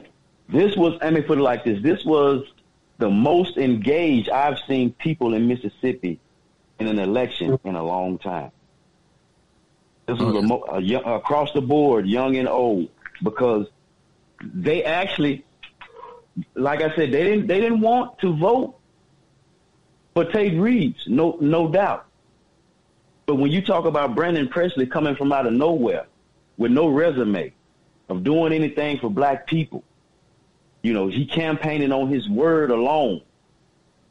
And he had scoured the state. And his best scouring was in the Mississippi Delta, which is uh, predominantly west of I-55. So he saw the demographics. He saw that there were uh, more people, the concentration of black people is right here in the Mississippi Delta. So that, that is the area that he targeted. And I call it a, a chitlin circuit that he went on. You know, he, he went, he was at the, we have an annual hot tamale festival here in Greenville. It's the biggest hot tamale festival, largest hot tamale festival in the country. And Brandon Presley, as you know, was in town. He was at uh, the Blues Festival, the annual Blues Festival we have here. He was at the on the uh, HBCU campuses of Va- Mississippi Valley State, Alcorn State, Jackson State. He did his best Chitlin Circuit tour. And what he what did he do? He galvanized black people to come out and vote for him on his word alone. No hmm. resume. No resume. And hmm. like I said, people were so divided on this thing because you had staunch Democrats and you had those of them who were what we would consider members of civil and social organizations helping to push the agenda that we have to get another Democrat in the office because uh, Tate Reeves is. They, they was talking like the sky was going to fall out, like the the, the, the earth was going to cave in if we had Tate Reeves for another four years. We had had uh, Phil Bryant, who happens to be, if I'm not mistaken, the cousin or nephew of Carolyn Bryant. He was governor for eight years, and then we had Tate Reeves for four years. That, So- is that Emmett Till Bryant's? Yes, that is the Carolyn Bryant that was involved in the murder of Emmett Till. Phil, uh, uh, I think it's Phil Bryant, which was the governor for eight years. That is her, if I'm not mistaken, her cousin or her nephew. So, black people had gotten to the point in this state until they was just tired, sick and tired of being sick and tired. So they, in desperation, wanted to just vote Tate Reeves out of office. And I was telling people that we don't know what this white boy Brandon Presley has up his sleeve. You know, because um, he was selected. He was selected. We even uh, heard some commentators on the news talking about the conservative campaign that he was running as a Democrat or a liberal. He was running a conservative campaign. And he was getting donations from conservatives. You had campaign ads where you had Republicans supporting Brandon Presley,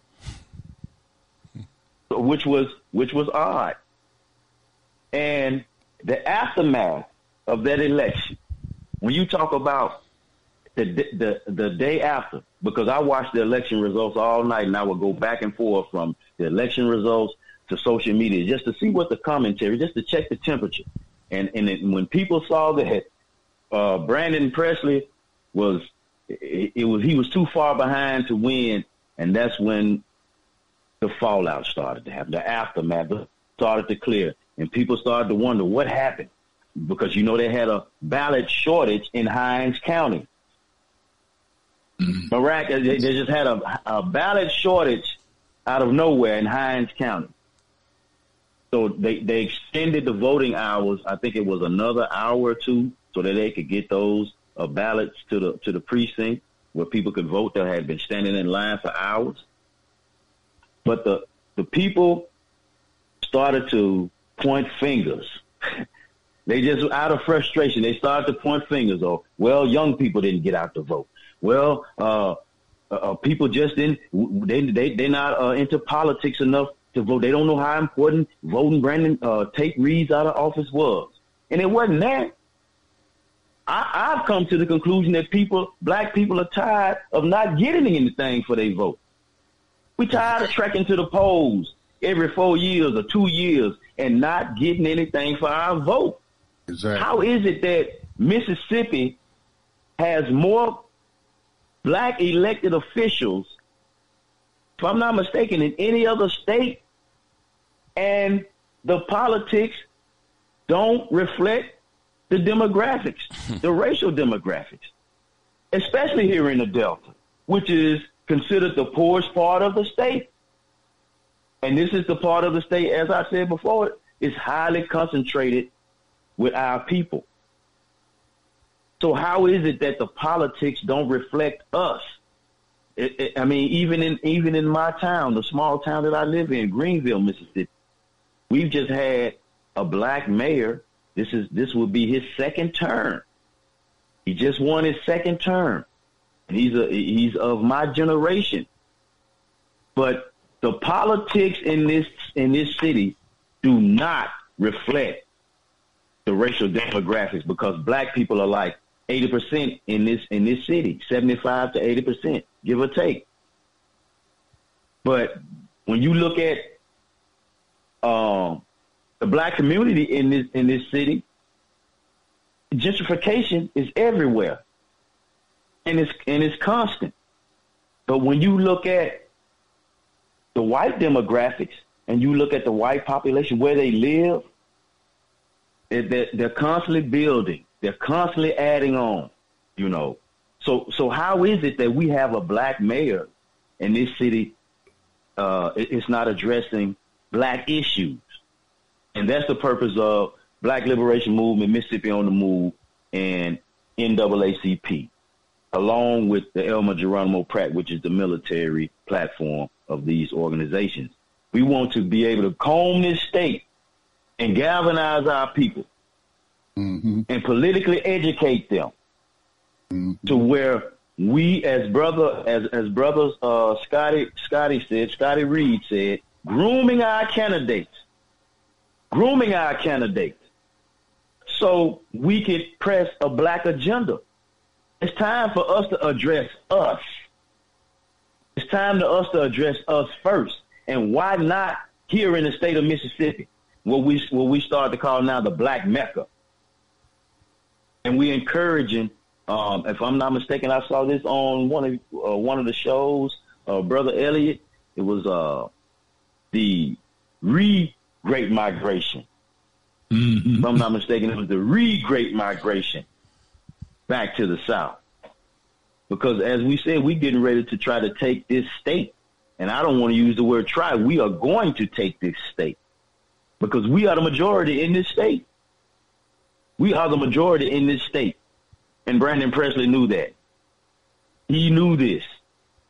As I said, he put on his he put on his cousin blue suede shoes and pulled out his guitar. He said, he went down to blues and eat some hot chili and everything. Yeah, yeah, exactly. He he did. He he played his blessed. He he played his best blues tune, that good old Mississippi Delta blues, and he went on a Chitlin circuit tour, and he managed to to, to sing our people to sleep. I got so tired of seeing Brandon Presley signs in this everywhere I went. Brandon Presley. He, he he came through this city a couple of three times during his campaign. So he was he pretty much was was trying to uh, uh, uh, convince the people in the Delta that he was the one without having no resume. And that's what I didn't understand about our people. How can we trust this white boy when we've never gotten anything from white people and we've never gotten anything from the Democratic Party, even when we had a black president? We got nothing. Barack didn't even speak to us after he got elected. He didn't even wave at us after we got elected. So why would I trust this white boy, Brandon Presley? So, as as I said, we get we we're planning, and we're in motion as we speak. I met with a group on yesterday. We had breakfast yesterday morning. It was a small group of brothers and sisters. Uh, a brother called a meeting. He wanted to do something um, for Christmas for the homeless and the elderly. And at that meeting, I started to address the political aspect of the city. And when we started that conversation, because this is the time, this time, after this election, black people saw something. And they really sick and tired of the politics. And that conversation morphed into that little group right there, eating breakfast. They formed an organization right there hmm. to address the political, what we call the plantation politics here in the Mississippi Delta. There's a great book by a brother named Clyde Woods called Development Arrested. I don't know if any of you have heard of it. Hmm. And it and it says the blues and plantation power in the Mississippi Delta. Mm. And and this system of plantation politics has been going on forever. And you have capitulated black leadership who are instruments of this plantation power, the plantation politics, should I say. And we are definitely seeking to remove these coons, starting on the local level, starting on the local level. Because as uh, the brother said earlier, all politics are local. So starting on the local level, we're going to remove these coons, these capitulated Negroes, and we're going to start to show our people that the right elected official, the right elected black official with a black agenda will address the problems that and the issues that really mean something to everyday working class black people who are living just above the poverty line or or just below the poverty line hmm. or poverty period because the, the, the candidates that we've been having hadn't been addressing those demographics. Brandon Presley's agenda, in my opinion, was to get elected and address working class white people and poor white people. And and the same case scenario, black people get crumbs. We get we get the leftovers. And you have these capitulated uh, black leaders who control the monies that come into these communities. And what they do is they funnel the money back into themselves or whatever organization they've set up to funnel money in. These these civic and social organizations, some of these divine nine members, you know, all these people have to be addressed. The churches. We we seeking to use these organizations as tools. We want to weaponize them because we don't want to rock the vote no more. We want to weaponize right. the vote. It, it, it's time right. to take, as Brother Duvsac said, it's time to take a more militant approach. See, mm-hmm. because we can weaponize anything we want. So we want to weaponize our vote. Which which brings and me to we, this, which brings me to this question of political education. I mean, and, and Richard, hold, hold on one second, uh, because uh, we got a sister that worked with Scotty down there trying to organize down there in Gastonia. Before I go to uh, Brother Patrick and a few of the others, I want to try to get her on just so she can have a few words because I think she kind of heard the conversation. Uh, Sister Sierra down there in Gastonia.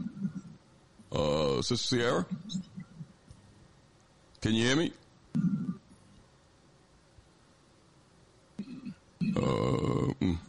Came off mic. Uh, Sister Sierra? Let's put it back on hold. Maybe she got to get things situated. Uh, go ahead, go ahead, Richard. And then no, I, I was. I, Just, I want to bring I just Patrick in. uh, um, because of uh, what Brother Malik was raising. Because in this time, and uh, you know, for anybody to, to to to you know to come in on is the political education that needs to be done. Um, I like I like for us to be able to, based off, especially, and I really do appreciate it as far as Mississippi and and Scotty, you're in North Carolina, and and you're and we're we're at the micro level in talking about NAACP chapters, um, organizing within those chapters um, in order to address issues. What is Um, it? The political education has to. What is that process in these communities, as you see, have to be developed because political education is necessary in order to be able to um, identify who to groom and also to be able to, to select the right candidates. Anybody, um, Scotty, you, you know, Um, well, taking it back to the NAACP, like I said, before I joined, a friend of mine had downloaded a copy of their entire bylaws, all uh, everything, you know, from A to Z. And so when I started reading those bylaws and reading about the standing committees that every branch should have, they're not required to have them all, but they should have them. And political education is, is one of those. Again, while you're supposed to be a nonpartisan organization, you can advocate based on the issues. If a politician, um, you issue a report card and say, you know, his issues line up with our mission statement, you know, to help the black community, people of color, and um, in, in the area of civil rights, you can you can do that. But in terms of raising up, because that's the only way I see out of out of our collective condition is for us to do just like the establishment do. You don't think the establishment grooms their candidates? Man, they pick these kids in high school with an aptitude for politics and do everything they can to support them. And so again, all of these different standing committees within the NAACP, I was like, you know, this is like Richard was saying, this is a legacy organization with a brand, with a branded name. And we should absolutely use it as a vehicle, you know, to make life better for our people here in Gaston County. So, I mean, they, our local branch just fell down on the job so much. Um, and you know, like like I invited Sierra. I think uh, Sierra uh, joined us. I tell her all the time she's she could be a future mayor of Gastonia on the city council. You know, cause she's that involved and, and she next and she networks within the Democratic Party, but her heart is for the black folks. You know what I'm saying? So, you know, um, if y'all wanted to uh, bring her in and ask her her perspective on what was going on here, certainly do that. Can y'all hear me? Yeah, now, yeah. Yes, I can hear you now. I'm so sorry. I apologize for that inconvenience. Um, I do have a one year old in my background, so I apologize for the noise if y'all hear anything. But real quick, um, I agree with everything that Scotty just said. Um, our our our local, there's so much stuff that we have to do, and I think that the first thing that we are going to have to do is just get some get all on one accord. You know, we we got to get one agenda. We got to organize. We got to get people together, and when you know those people, like I've been talking to the people in the Democratic Party and trying to help them to see people that are not helping us or helping this county, you're going to have to do away with those people because it's just getting to the point on our local places that we just don't know who to trust. We got people that I feel that are hitting Republicans, you know, like it's just, it's real messy. So politically, I'm really, my trust has really just been messed up lately because it's like people, you just don't know who people are. And as far as the NAACP, I could go on and on about this NAACP, but it's very um, disappointing just to know that these people have been. I'm, I apologize for the noise. Um, just in these positions for so long, and when you ask them about, you know, what have they done? What what show me something? They can show you nothing. And this is a group that is supposed to be, you know, helping black people and for black people, and yet they've done nothing, nothing at all. And they really won't even show up for the people that are doing the work, you know, because it's all this, this, oh, we don't want to one up this person or we don't want to, it's just, it's really, really messy. So I think that our county personally has a lot of work to do. Um, Scotty loves that word gatekeeper and we have them here. It's like, you know, this boys club and they all are for this hidden agenda that nobody really knows anything about. But what we do know is that it's not benefiting us. So I I don't know. I, I it's a mess. It really is a mess. And for me personally, I, I I struggle with just trying to find out how to fix it. Like I feel like we just sometimes so far in the hole that I just can't um, figure out how to um, bounce back. But just like Scotty said, my first priority is my community. Um, and, and, and that's that whole thing, you know, do you want to be in the seat or do you want to be in the streets? You know, I, I do a lot of work in the streets and that's where I feel like I'm just most beneficial. But then when I keep looking out for people that are supposed to be going to get in the seats, it's like y'all, I don't feel are qualified to really, really speak up for my people. So I have been dodging those seats, but it, I, it just seems like eventually I'm gonna have to get myself together to really, really step up there to, you know, help change some things. Yeah, well, listen, Sister Sierra, I know you can get frustrated sometime and, and, you know, feel as though that your work is in vain, but it's a lot of people out here that see what you're doing, that are working in the same vein you're working in. You hear several of them tonight, and they're in a different state. Uh, I'm quite sure in other states and other counties, it's people doing the same thing. So we just got to keep uh, keep working, keep pushing. You you you you know you I, I see your work, and I, you you're working with Scotty. Uh, we, it's other activists on the line, so you got family here, and and we all even though I'm not in Gaston, I'm not in North Carolina at all. But you can see that we're all on the same page and trying to work together. Absolutely.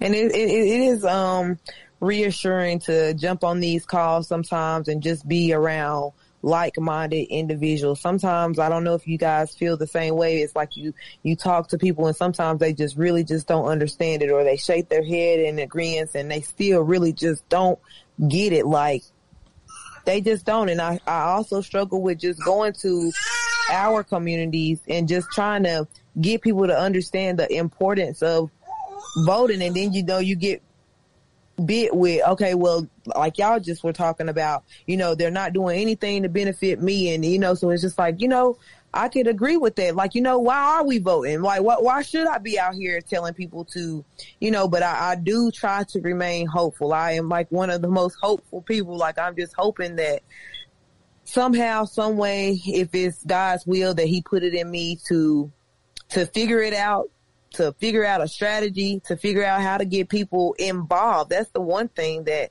I feel like if we really just come together you know, so much can change. They're really scared of us. The day that we really, really step up there and really, really go demand the things that we want, people are so terrified of us. They really, really are. But they bank on the fact that they know we're not going to show up or really be involved as we should sometime. uh, thank you for your contribution, Sierra. Let's let's go. I, I, I want to get uh, uh, Sister Crystal involved in the conversation because she's involved in Mississippi on the Move. She's an activist down in Mississippi. Sister Crystal? Sister Crystal, can you hear me? Yes, I can. Oh, can Sister hear me? Crystal, she's here. Okay. Greetings. How you doing? Good, good. Listen, you, you, sister you heard Sister Sierra. She's up there in Gastonia, and she she talks about her activism, and she gets gets kind of frustrated at times. Talk about it from your perspective, because I know you you hear the commonality in what she's saying. Yes, definitely, definitely. You know, and when she was talking about people saying they they shake their head like they get it, but they really don't get it because you see it reflected in their inaction uh, I felt that because um, you know it's just like when I was when I doing when we're doing our IC Academy and you have people talk about we need to be teaching our own children anyway, and then you offer the program and we don't show up, or you have to really put in the work. I call it a grind. We have to grind so hard to get people to participate. And so, you know, you you don't stop because as she said, we believe in us. We know we can do it. We just need the collective of us to believe that we can do it. And so, um, you know, it's something that we talk about and we we uh, brainstorm and and and just have our sessions all the time on what we have to do to wake our people up. And one thing that we all agree on is that we continue to do the work, continue to do the work, and people will see, uh, you know, the fruition of what we are working on come to light. Uh, so yeah, uh, the frustration, you know, we carry that with us all the time, and it really is a driving force for us to continue to do the work. You know, I, I talk about staying grounded, encouraged, and inspired. And it's calls like this where we all come together, people out there, you know, that are doing the work.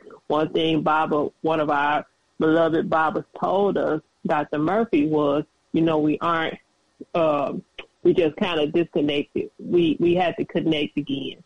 And that is one of, you know, the, the benefits of technology is that we can become connected and we can encourage and inspire each other to continue to work. Um, you know, I'm I'm just my I'm just happy to hear that there are other people who are doing this, who are taking control of these legacy organizations and and changing the focus and changing the direction and the course of what we have to do. Um, you know, it, it's going to take that for sure. I know when they when they were talking about the NAACP in their areas, and the one in Marshall County, I'm in Tate County, Mississippi, and uh, you see some of the same same issues. The the the NAACP here in Tate County is uh, aged population, and so uh, you know when you talk about uh, going in and joining them and taking over, you know it, it, it's refreshing to me because hey, we've been out here doing this work for a minute, and um, you know it, it's encouraging. The whole call has encouraged me, and to keep on keeping on, keep moving. Uh, tuning in to you all. I, I tell people all the time, you really need to tune in to Time for an Awakening because it had you all have really taught me a lot about the politics. Everything is political, as our, one of our Bible says, and I'm learning that by listening to you all each week. Let me um, let me uh, go to a couple of these callers and see. Uh, let's go to New York. New York. New York. Uh oh, let me put him back on hold. Let's go over here to Hazlehurst, Mississippi. Hazlehurst, you're there. You're open. Maybe they just listen. Let's go to and uh, let's bring Brother Patrick in here. Brother Patrick. Yes, sir, Bobby Elliott. Can y'all hear me? Yes, sir. You you you heard some well, of you heard some of your con- comrades down there in uh, in Mississippi, and then you heard some of your fellow comrades in the struggle up here in North Carolina talk about uh, what they're dealing with and the struggles. Uh, we were down there, yeah. myself and brother Richard, down there a couple months ago, and uh, and seeing the work that's being done and the organizing efforts that are going on. Uh, talk about it from your perspective. Um, you heard the sister say that sometimes she gets a little discouraged. Just talk about it from your perspective, of uh, maybe some encouragement or some perspective on what she's saying. Well, well, let me first of all speak to that that sister because um, that uh, frustration and that discouragement, me and Sister Crystal talk about it often. As a matter of fact, we talked about it today. Um, and, and, and let me say this. Um, this conversation is so needed. You know, I'm sitting back here and I'm just listening to uh, Brother Duvsac. I'm listening to uh, Commander Malik Hayes. I'm listening to the brother Scotty, who, who, who's doing the wonderful work in North Carolina, and I'm listening to uh, you know the sister there, and I'm I'm elated because it's all coming full circle, you know, to me and the work that we've been doing uh, here in Mississippi for about 12 years now.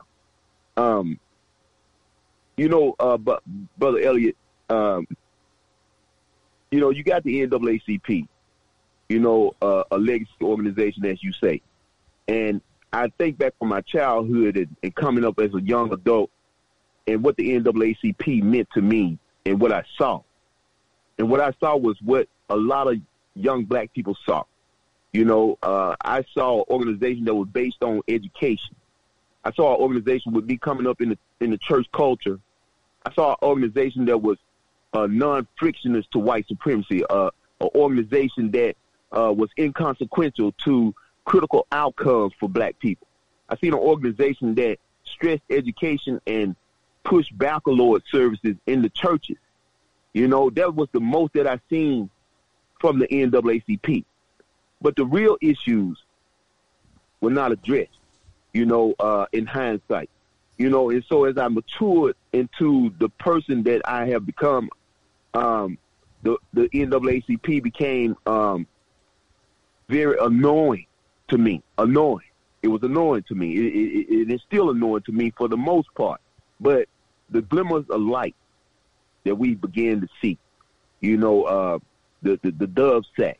I even tried to be instrumental in getting Baba Shabaka Afrika, uh, one of my great teachers who took over the NAACP in West Memphis, Arkansas, in Crittenden County, uh, right across the river here, uh, and it, right here in the Delta. But you know, we saying all that to say that we right on time. You know, and all of this hinges in Mississippi on the work of the Black Liberation Movement.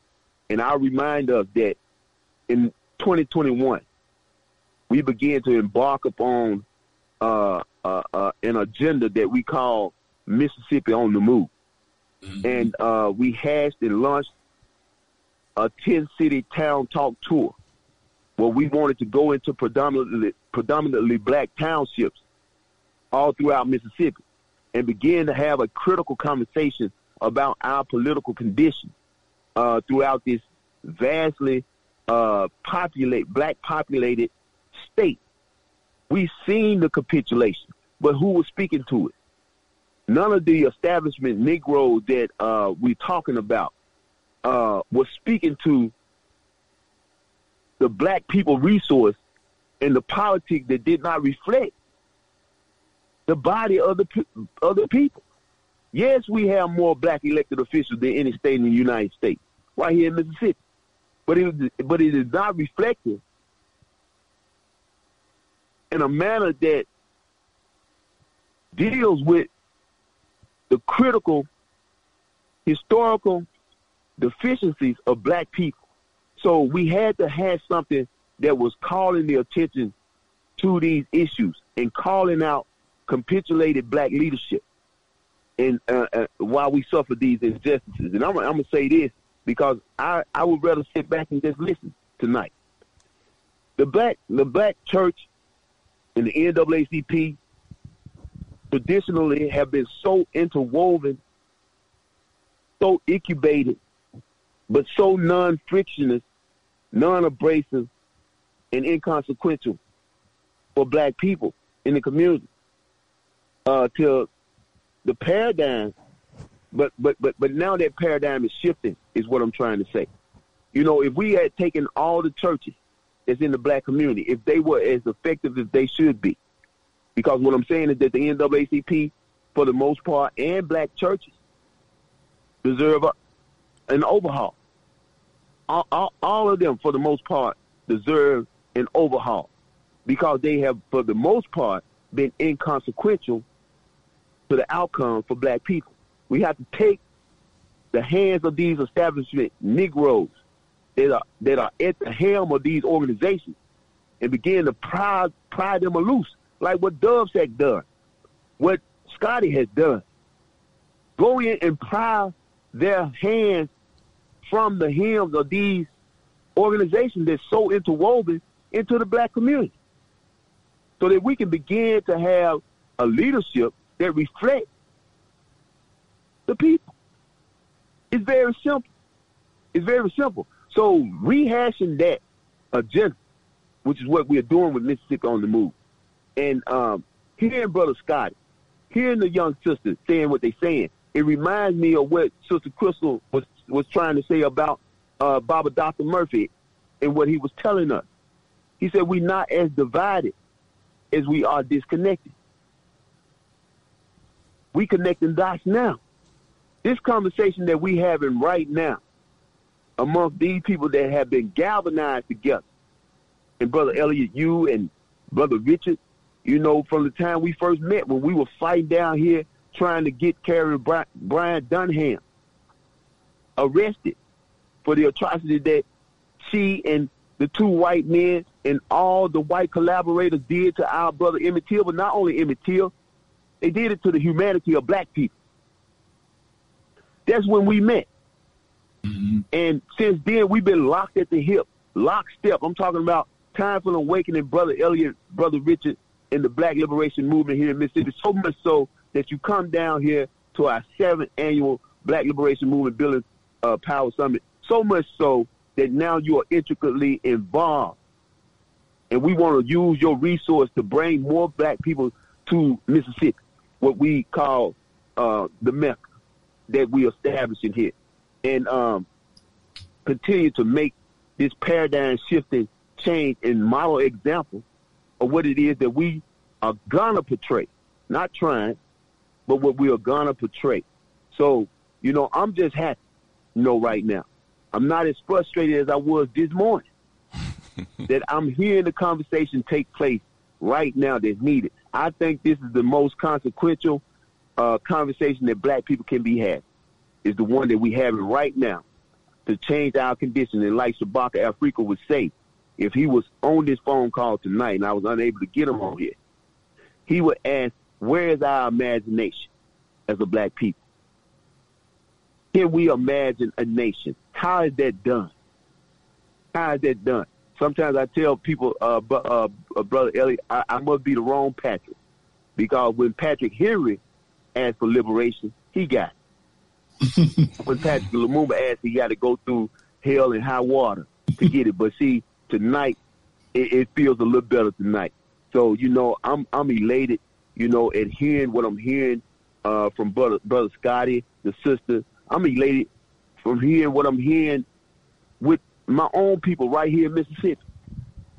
Just to hear Brother Malik and to hear Brother Duvsac and just to see how we all have come together under the banner of liberation and we pushing for our people, regardless of the pushback against us. So I just want to continue to encourage, you know, everybody that's on this phone, we're not as divided as we are disconnected. And I think, you know, we beginning to connect those dots. Brother Elliott, Brother Richard, we appreciate you for reaching out, you know, and making sure that we're able to connect these people and uh, continue this work. Let me uh, take a couple more. At the time we got left, let me take a couple more of these calls. Let's go to uh, 215. 215? Yes, good evening, Brother Elliott. How you doing? Yes, sir. Uh, hey, hey, brother Richard. Hello to you, all your guests, brother, brother Patrick, brother Scotty, sister. Um, I forgot the sister's name. So all the ones that's there right now. If I miss anybody, forgive me. Hello, hello to everybody. How, how, how's everybody doing tonight? Oh, we great, brother. Doing fine, power, brother. Uh, praise be to Allah. You know, how you doing, sister? You know, one thing is crystal clear to me here in Philadelphia is that it seems to me that our sisters and brothers down in the South is definitely way more. They to me, they way more conscious and more together as far as unity go than these Negroes up here in Philadelphia up in the North. Because, you know, you don't hear the kind of talk that I'm hearing tonight, and I mean this from my heart. You don't hear the kind of talk about holding this Democrat Party accountable. Like you know, here y'all in the South, y'all in Mississippi, y'all in North Carolina, but you calling the Democrat Party out. Here in Philadelphia, these Negroes they they they slave to this white Democrat Party, man. And these handkerchief head Negroes they got as the gatekeepers, man. They don't they don't say the things they they, they said they y'all saying tonight. And look at how our people in the pickle, I think was Brother Patrick or, or, or somebody, maybe Brother Patrick, I forgot who it was, but they was talking about the situation with the governor's race down there. Now look at the pickle our people have been in. You got to choose between the devil like Tate Reeves or whatever, Then you got Elvis Presley's cousin running. That's his only resume. He running on the fact that he's Elvis Presley's distant cousin. And then that other bigot that was the governor before, I forgot whether it was a Democrat, Republican, uh, Cal Bryant's, Calvin Bryant's uh, cousin or whatever like that. I mean, these, and then you equate that to what's going on with the presidential race. We as black people, we always put in a position that we got to vote for the lesser two evils. There's never a thing where you can say, well, I'm going to pick this candidate because he's just a better, him or her is a better candidate. We as black folks, we're always put in that position in this country because these house Negroes in the Democrat Party, we always got to vote for the lesser two evils. Your white devil is better than my white devil. That's what it always comes down to. Like the brother said earlier, when it came out of Trump and, and Biden, that's what was put in. Well, we, if you don't vote for, uh, for, for Biden, you're going to get Trump. If you don't vote for Hillary Clinton, you're going to get Trump. If you don't vote for uh, Walter Mondale, you're going to get Reagan. You know, if you don't vote for uh, John Kerry, you're going to get George Bush. We always put in that position, man. Are we as black people tired of that dynamic? I mean, aren't we? I mean, you would think by now. And where's the God is that? We vote for, for, for the so-called devil of the, of the Democrat Party. We still get kicked in the ass, you know, and we know cause we know you're gonna get kicked in the behind when it comes to the Reagans and the Bush of the world. When we get these people like the Bidens and the Clintons in there, and the Bidens, we get the crime bill, three strikes you out. Hillary Clinton, super predator. I mean, we just we catch it all kinds of ways, man. So I mean, we got to change our thought process and, and, and, and move in a different direction. That's, and that's why I appreciate what y'all sisters and brothers doing down in Mississippi, and North Carolina, because y'all southern states and y'all more forward thinking than these Negroes up here in, the, in, in Philadelphia that's so that's slack tied to the Democrat Party. Because and I say this one couple of things I get on to monopolize the conversation. I'll say this one more thing and two more things I go. Like the brother was saying about how the, the Negro down in I think it was in North Carolina, brother Scotty was saying how he was running around here with, you know, promoting white businesses. But we had the same thing up here in Philadelphia at a time when when when COVID first happened in 2020, at a time when black businesses, barbershops, salons, all them was facing closure and couldn't get no kind of you know financial aid to get help. We had a, a black city councilman. He ran around with, with white and Asian businesses, mainly Asian businesses. He ran around with them, and they, here they got two Asian people at that time on city council and stuff, and yet they was running around supporting their people, which I have no problem with. Instead of this Negro supporting black businesses, he ran around with Asian business people at a time when black businesses was closing. I mean, this is the kind of disrespect that these Negroes show towards our people, man. I mean, it's, I mean, this, this this this dynamic has got to stop. I mean, it just can't keep going on this way. And so I just want to thank y'all in closing for, for being conscious down there in North Carolina and Mississippi and states like that, southern states, and holding that Democrat Party accountable and stuff like that. And I wish, wish we had more black people up here in Philadelphia that thought like y'all thought. And that's all I want to say, Ellen. And, I, and I'll get off and, and put me on mute, Ellen. I'll listen to the rest of the show. Thanks for your contribution, brother. You're welcome. Let's go to uh, Arizona, 602. 602. Yes, Brother Elliott and Brother Richard, and good evening to the panelists, the guests, uh, Brother Marcus here. Greetings. How are you, sir? I'm doing all right, good brother. You know, a similar thing happened right here in Memphis, you know. It's a predominantly black city. Over 700,000 black folks live here, but they only control point zero two percent of the local economy. You know, yes, we have a lot of black political figures, but we don't run the economy of the community. And that it really that's really what it boils down to, you know. It's the economy. It's the who run who control the money. And you know, I I have been through Greenwood, Mississippi, I've been through some of these communities. And one thing I noticed that it's lacking, it's people. You know, ain't no people there. The population is so low. The infrastructure is good. They got, you know, I mean, the roads may not be that good, but they got a sewage system. They got um, electric electricity, you know. I mean, that presents opportunity, you know. That presents opportunity for Negroes that live in the north who are catching hell in the north. We should partnership with our brothers and sisters in the south and take advantage of some of those opportunities and repopulate those places and establish businesses in the in, the, in those communities. I mean, some of the strips, some when you say the, the town, when you say you go to town, Ain't nothing in the town. It's all the all the buildings are you know abandoned or boarded up. You know what I'm saying? So we need to have a kind of shift to population shift from the north back to the south. You know, because that is the power base. That is the real power base. It ain't up there in them cities. You know what I'm saying? And with the way this world pivoting to, we may have to move out of them cities. Quick, fast, in a hurry. Because the way this thing looking, you know, you know, so anything might jump off. You know what I'm saying? So we really should start connecting with the brothers and sisters down in Mississippi, down in North Carolina, because that is the power base. It is, you know, that if something jump off, we got to head back that direction. If you go eat some food, if you're going to get some water, you know what I'm saying? you got to be south. It ain't up there, not my brother. You know, cause everything got to be trucked in. In them cities, everything got to come in on a truck. At least down so here, you could go shoot a pig or shoot a deer, you know what I'm saying? Go to the river, get some water, you know, because it may get to that point. I'm telling you, next year, we, we, you're going to see some, you're going to see hell pop next year. If it, if, if it don't start before, I'm telling you. Anyway, brothers and sisters down south, keep on, keep it on. We with you. That's all I got to say. Thanks, for, thanks for the contribution. No problem.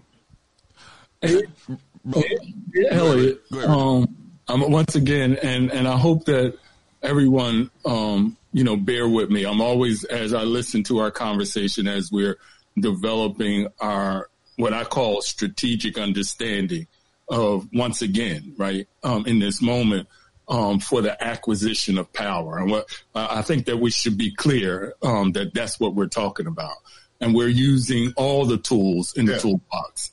I think that that's just should be. And so I wanted to share this. Uh, you know, I'm always thinking about uh, the brother. Somebody asked me earlier uh, somewhere else, do I play chess? And I just know how to move the pieces move. I, I keep losing all the time. I don't know what that is, a bad thinking or whatever.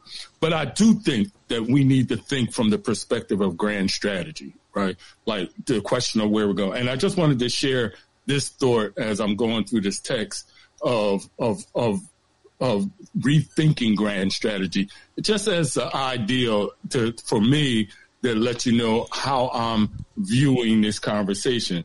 And, and, and it says, as military theorists, Colin Graves argue, an intimate and in- intricate bond exists between strategic culture and the decision made by those in positions of responsibility within a security community.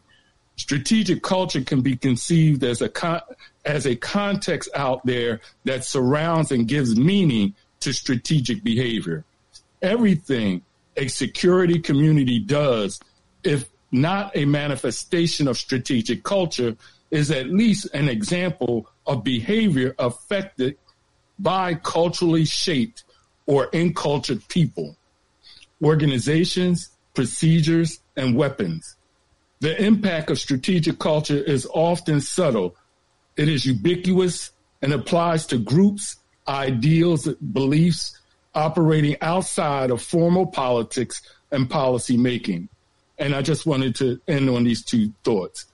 Three main types of grand strategy grand plans, grand principles, and grand behaviors. When viewed as a way of organizing knowledge situated within and emanated from a distinct historical and cultural context, the ideal of grand strategy becomes more mobile and it contends and operates more readily and apparent.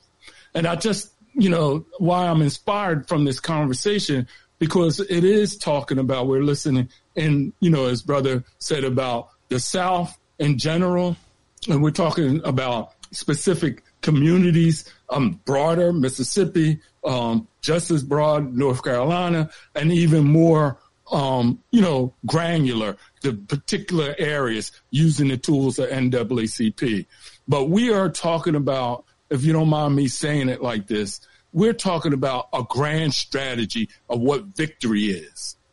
It's not what we're trying to achieve, what it is. And I think that that once we continue to define what victory is, if y'all don't mind me saying this, that will be inspirational to the communities that are not utilizing the tools like even voting or organizing or coming into these legacy organizations um, in order to utilize that for our liberation. That grand strategy to articulate that clearly in different ways in our different areas, I think can be an inspiration. And in this moment right here, that's what y'all were doing for me, articulating a strategic culture that's happening in different places. Y'all don't know, didn't know each other, and coming up, uh, with the same operational plan and strategic behavior in relationship to what you have to do, and providing even um, to each other inspiration to deal with this here that's in front of us because it is warfare. I, I, I know I don't know if I should say that, but them old people in those positions and they first line, we ain't even get to the fourth line yet, right? So I just wanted to share that. I don't know if hopefully it's relevant. Yeah, thank you, brother Richard. Listen, before before we go this evening, I, I just want to uh, raise this question. It's not really a question; it's just an observation to Brother Duvsac and Brother Scotty and Sister Sierra if she want to re- uh, weigh in because she's a part of that reorganization of the uh, NAACP up there in Gaston County. Um, because we we see the the uh, the heart and the intentions of the activists that's on tonight, and we clearly realize because Scotty mentioned it, he alluded to it earlier that the National had as their keynote speaker and gave her an award, Hillary Clinton, up there in Boston. So we see that the the the brass, and I'll use that term, the top brass of these organizations, even though they use black people as the the uh, window dressing, they might not have the salvation of black people really in their mind. I think it's more about control. So when we see certain things happen, like, for example, when we uh, met Brother Patrick and the activism they were doing around Carolyn Bryant being the warrant being served on her, and a lot of the NAACP chapters in Mississippi didn't even want to talk about it. In fact, it was only one activist, and Brother Patrick, you, uh, you, his name escapes me. He came on with us, and I think he was the chapter head in one of the counties down there. Brother Charles Motley yes. in Sunflower County. Yeah, and when he mentioned it to, um, because I think at the time Bennie Thompson and them had meetings down there. They had some type of uh, recognize uh, um, something for the NAACP down there, and he said that he had he talked with somebody in the parking lot because they didn't even bring it up in the the national meeting. So it was certain it was certain things that the people might want, that the black public might want that some of these organizations might not want to deal with. And that might put you in the crosshair, so to speak. I'll, I'll use another example. Um, up there, right outside of New York, uh, I think it's Green, Greenwood, isn't it, Richard? Uh, they put a one of the activists uh, that had been an active active uh, in the community for a number of years had commissioned a mural to be built in the black community uh, with over 200 images uh, from slavery on up to, to current day of, of activists involved in our struggle. The mayor of the town, who happened to be Jewish, uh, was against the mural, and he got other people, uh, and it happened to be black, to speak against the mural because one of the images on the mural was Minister Farrakhan. And they were saying that he was anti-Semitic. They didn't want him on the mural. The activists were saying, well, this is a black mural in the black community talking about people that was instrumental in a black struggle. But it was an, it was a big fight about that. Now, I contacted personally the NAACP head up there in that town. It was right outside of New York City. And she told me out of her own mouth, well, because I asked her her position on it, because she hadn't, the activists told me that they had went to her several times to get her to stand up, stand with the community. She told me out of her own mouth, well, I was instructed not to get involved. So, you know, we, we can kind of see that in certain cases, it's other people that might direct some of these heads. It, this is just me talking. I think that brother, both you, brother Duvsac, and Scotty knows that when you're building these chapters, that you have to build strong people and strong people that really have their community uh, in the forefront. Because some of these people that have taken control of these organizations, uh, they end up getting corrupted somehow. But I'm just throwing that out there because um, sometimes some of these missions that we have for our community runs afoul of some of that leadership. And I, and I know that both of you brothers realize that. I think we're talking again about gatekeepers. Okay. Um, I, I, I think that this didn't happen overnight with the NAACP. I think it occurred over decades, but they are far removed from, you know, their founders, um, and, and the founding mission. Um, and so I, I think that whenever you come to do something, and it may not be your intention to be a disruptor, but the nature of your work is going to disrupt the establishment or the status quo. People going to come for you. Mm-hmm. So you already, you know, have that mindset of expecting that. But at the same time, you should already have your resolve built up to the point that no matter what comes, no matter what comes, I know what my mission is. My mission directive is clear and I will not be moved from it. And, and so I, I guess it's a matter of the heart and, and, you know, cur- having the courage to stand up. Um, but of course, we know that there will be people to come after you to try to corrupt you. You know, for example, with the NAACP. Okay, when we start, when we forced them to have their first meeting, um, and then we started going to the meetings and, and, you know, what was discussed was discussed. Do you know this fake, cause I call them fake, cause you are, you can't be president of a chapter that's out of compliance. Okay. You, you just telling people that's what you are. But do you know this fake executive committee tried to meet with me by myself, said they wanted to have a meeting with me, uh, and to meet them at this particular church. And I refused to go.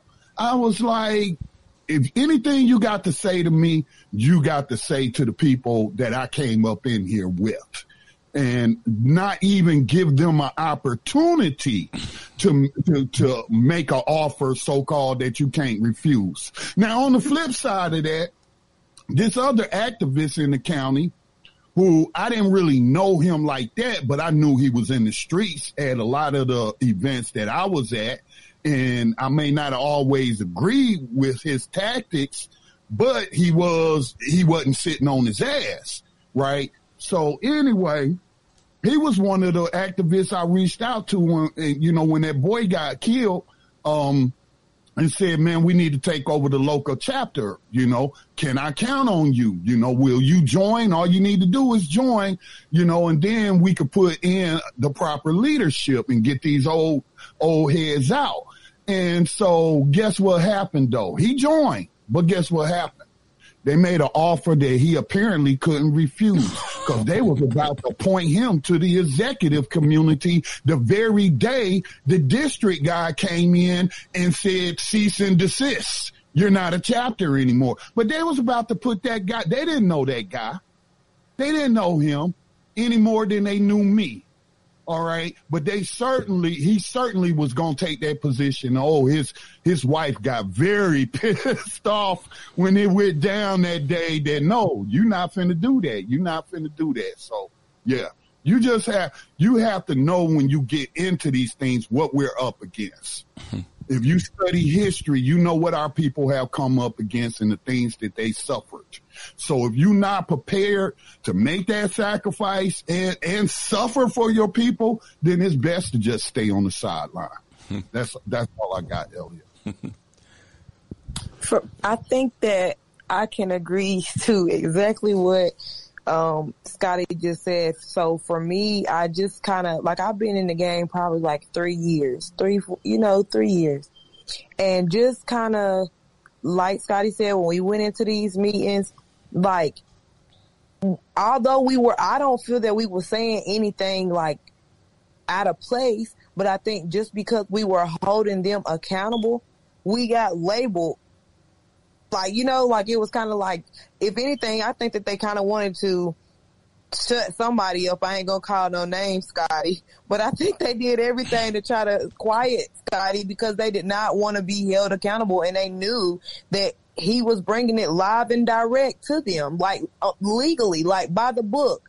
Um and so that's that's the thing for me. I, I kind of get nervous at the beginning, Scotty. You know, like I was kind of nervous, like, uh, I don't know about this, y'all. But that's because I'm the student and I'm around people that are the teachers, and sometimes I don't really, you know, what I'm saying it's uncomfortable. It's uncomfortable, but somebody has got to do the hard work within these organizations because there is no reason at all that this organization should have stood for as long as it did with the with the past executive board not being active. I literally asked them to tell me about an event and these people told me that they had an event that dated back to 1809, which was voters registration.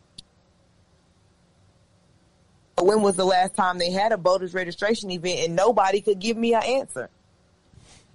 And, and it's like, you know, when we kind of went in there, it was like nobody really wanted to it wasn't like a, a, welcome, you know, like a welcoming, like we got some fresh faces. Okay, they got some new ideas. It was more so like, um, we kind of felt like unwanted. I did anyways. Like, you know, I want my money back. I don't feel like I'm welcomed over here. For real. Like it was, it was disheartening, but, um, somebody has got to do it. And it was, it was really, really difficult. And for, and, and just like you said, they did not want to have a meeting they did not want to have a meeting and they can they used everything possible. Even on after the fact after the man said it was shut down he they still was like going around telling people as president as this. And it's like no you're done.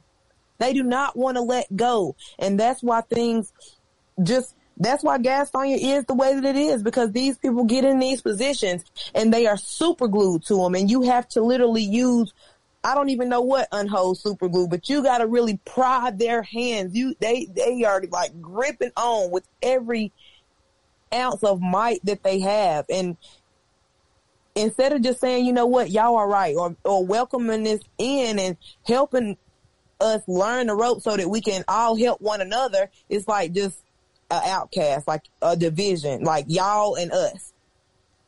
wow. Brother Duvsac? Did you want to weigh in for the final comments on that? Oh, brother, I'm saying we might have lost him. Brother Patrick. Brother Patrick. Yes, sir. Um, yes, sir, brother. I mean, brother Elliott, I just want to say in closing, um, you know, my spirit is is going everywhere right now. You know, I'm I'm just listening to all this and internalizing all this and ingesting all this, and my spirit's going everywhere. So I'm just going to be brief and, and, and, and to the point. Um, black people just got to stop being afraid of white people. Uh, simple as that. You know, uh, Baba Shabaka Afrika, if he was on the line, he would say something to this nature. He would say that uh, people would be discriminated against, marginalized, ostracized, and even killed until they until they develop the moral character to stand up for their own humanity and, and, and, and right now it's a humanity issue with black people. It's a it's a humanity issue with black people right now. And we have to develop the moral character to stand up and remove people out of leadership positions that not being consequential for black people. So, you know, I mean, even right now with this country, uh, a lot of people don't even understand what has politically happened in this country. And I'm going to put it in perspective. This country has politically taken deviant culture, which is what we have in the LGBT community, and given it a humanity. But at the same time, the politics of this country has taken a race and dehumanized it to a deviant culture. So that's how backwards this thing is. And we got black people that's going along to get along. And right now we have to stand up for our own humanity. So, you know, at this point, uh, Baba Elliott, we are taking that stand. You know what I'm saying? And I'm so glad that we having this conversation. And I just wanted to speak to before we go. Uh, Charles Blow wrote a book called The Devil You Know, and it speaks profoundly about the reverse migration idea. And if we would study our history, we we would see that the northern cities, those destination cities like Chicago, Detroit, St. Louis, even the first one, which was Memphis, that's right north of us right now. You know, people fled out of the South into these cities, these destination cities. But these are cities. You know, we talking about a state. And I'm gonna tell y'all this: if we're not talking about going back across the Atlantic Ocean and re-establishing ourselves at our real home, then we're gonna have to establish something here for ourselves. I mean, seriously. And when you start to think about the South and the black people resource here, when we convene the Black Liberation Movement Bill and Power Summit and we have people come down, they always talk about the people resource. They always talk about black people everywhere. Well, we need the black people that left here to reinvest back into the South, even if you don't even intend to live here. I mean, Mississippi don't have to be your place, but it can be your base. And I'm not just talking about Mississippi, I'm talking about the South in particular. To reinvest in the South where black people are. Create an economy like the brother was talking about, the roster brother. Let's do this. Some of the some of the uh, more uh, not more intellectual people, because that's a sentiment that that's not true. Black people in the North is more intelligent than black people in the South. No, it's just a lot of black people that got trapped here due to the socioeconomic situation. They don't make us less intelligent. It may even make us more in, in, uh, uh, uh, ingenious because we're able to survive with less. But what I'm saying is that we should really consider the reverse migration uh, idea if we're talking serious political uh, progress. Chokwe Lumumba was not playing with that when he uh, ascertained the mayoral seat in Jackson, Mississippi, and he began to solicit black people from all across the nation to come to Jackson, Mississippi, and let's build the social economics, let's build the politics, let's build the educational system, around black people that's already here. So I'm just saying that to say there's nothing unintelligent about what we're talking about tonight. You know, so we have to we have to uh, take this conversation and continue to build on it to a tangible reality. So that's what we're doing, and that's what we'll be doing uh, from this point forward with Mississippi on the Move and all parties affiliated. That's what we'll be doing. So, like I said, Brother Elliott, I'm grateful you know, for the platform. And I'm grateful for the continuity and the camaraderie of the brothers and sisters that we have here. And and I and I yield. Listen, I want to thank everybody for uh, for joining this conversation tonight. It won't be the last time that we uh, talk about these things because uh, the organization or the, or the reorganization of those chapters and probably other chapters in those states are going to be continuously working. In fact, we had uh, uh, one of the listeners say that he knows some other chapters in a few other states that have done the same thing. So we'll be having this conversation again, and uh, uh, everybody can join when we have some of those other other chapters on in some of the other states. So, hey Elliott, before, uh-huh. before you go, um, I do want to confirm that um, because I get news alerts about a lot of these NAACP chapters either being shut down and officers removed or young people taking them over. So it does seem to be a movement across this country to infiltrate and and and militarize. I'm gonna use that term um, these vehicles, these legacy organizations. And the, and the last thing I want to share, when y'all were t- keep talking about the South, the Republic of New Africa just keeps popping into my head. You know what I'm saying?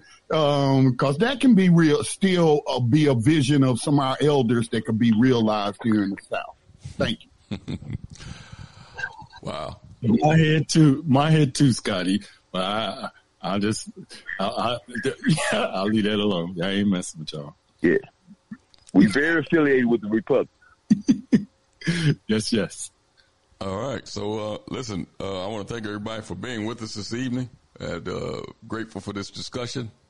And, uh, you know what? We're, we're going to take a brief break and when we come back, we'll, we'll end the program. But I thank everybody for being on with us. Uh, Brother Scotty, Sister Sierra, uh, Sister Crystal, Brother Duvsac, Brother Malik Hayes, Brother Patrick, everybody that was on with us. I want to thank y'all for being with us, and we'll be right back.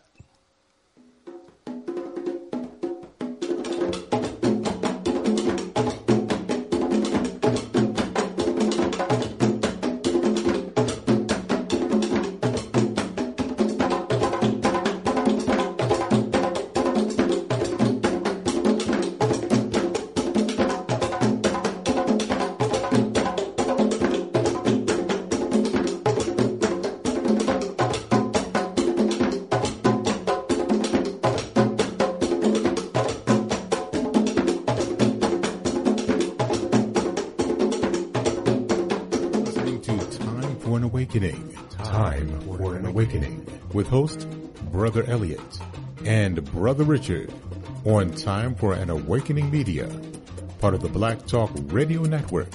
For podcasting or live program scheduling, hit them up at timeforanawakening at gmail.com.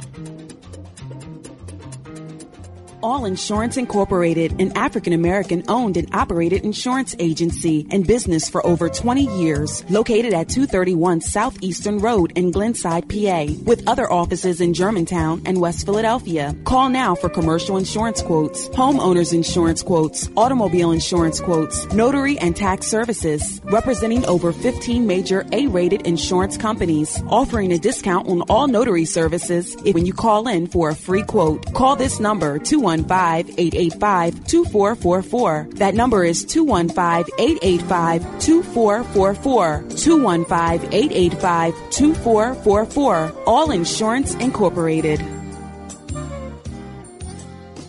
Electrical Inspections provides electrical inspections for realtors, licensed electricians, and homeowners. Licensed and insured underwriter, serving Philadelphia and surrounding area. Call today, 484-268-9837. Escape the digital plantation.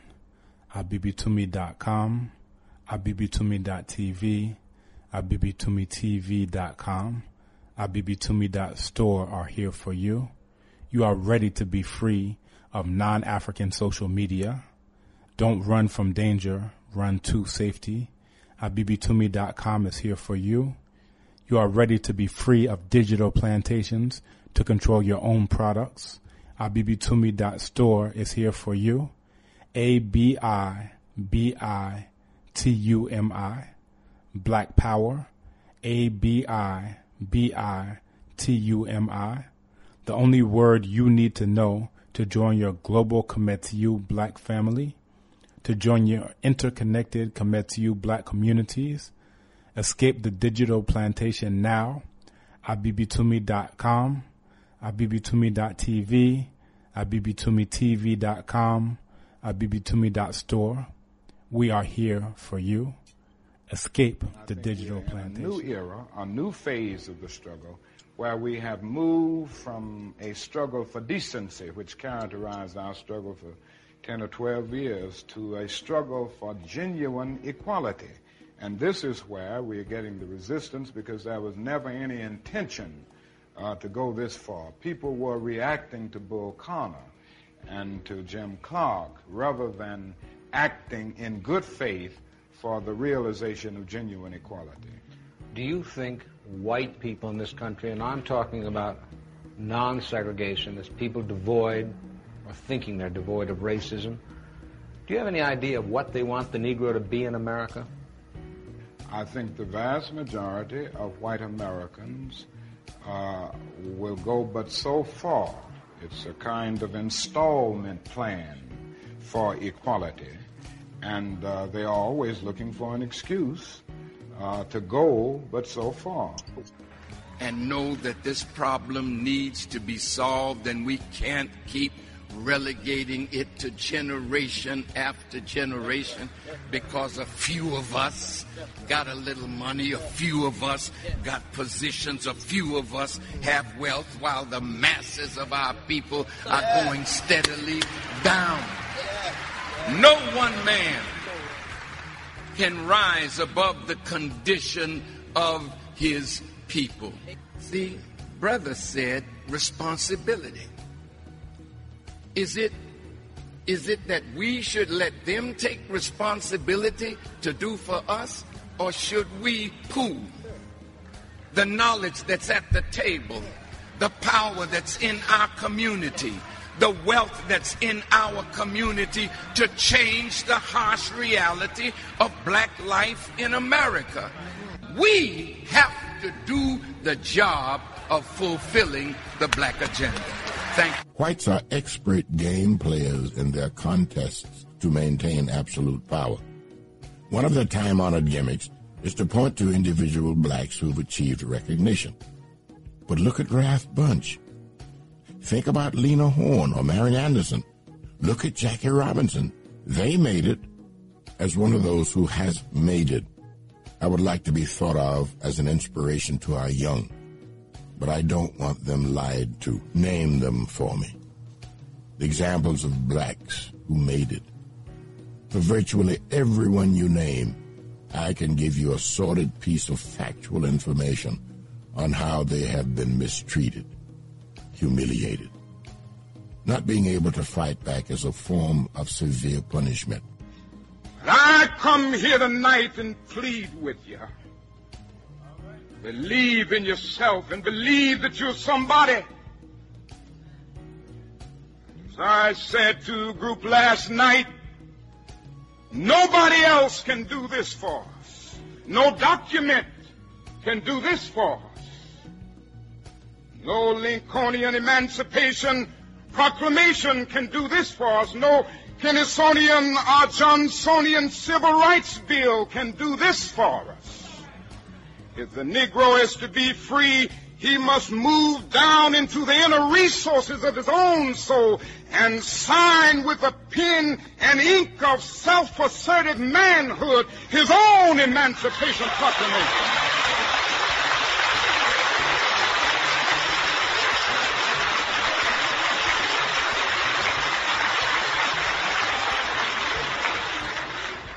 Don't let anybody take your manhood.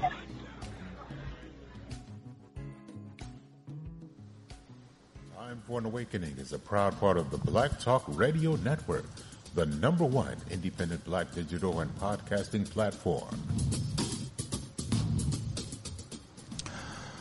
Welcome back to Time for an Awakening. Um, Richard.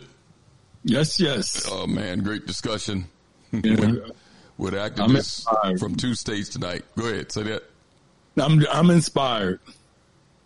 And it uh, you know, and uh, well, I'll talk with uh, Scotty, and and I think Brother Otis mentioned that he knows some folks.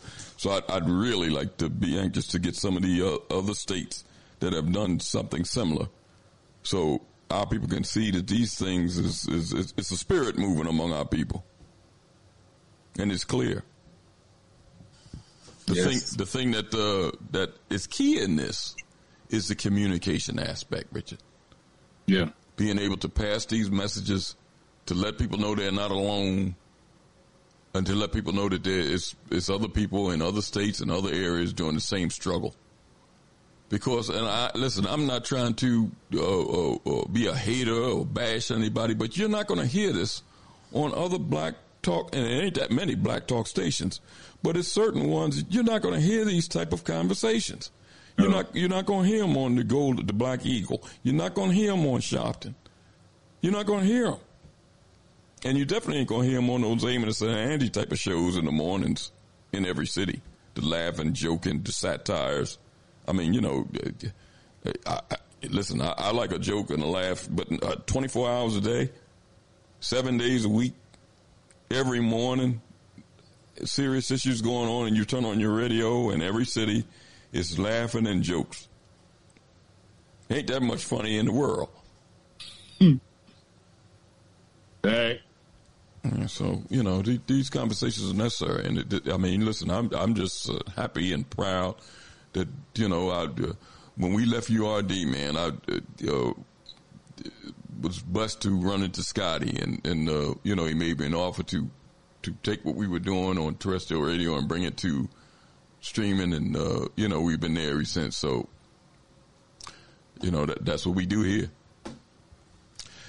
Listen, before we leave, I just want to give the lineup on time for the Awakening Media Mondays, Wednesdays, and Fridays, 11 a.m. to 1 p.m. African Perspectives with Brother Oshi. Always interesting topics and dialogue on African Perspectives. That's Mondays, Wednesdays, and Fridays, 11 a.m. to 1 p.m.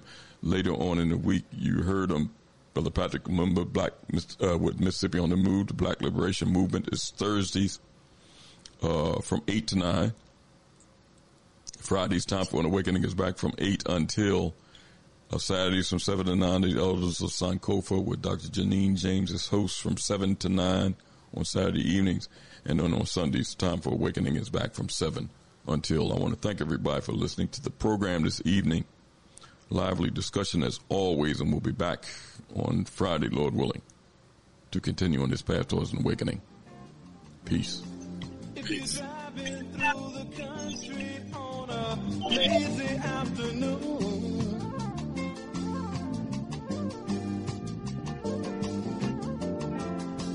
Or you're watching your children playing after school.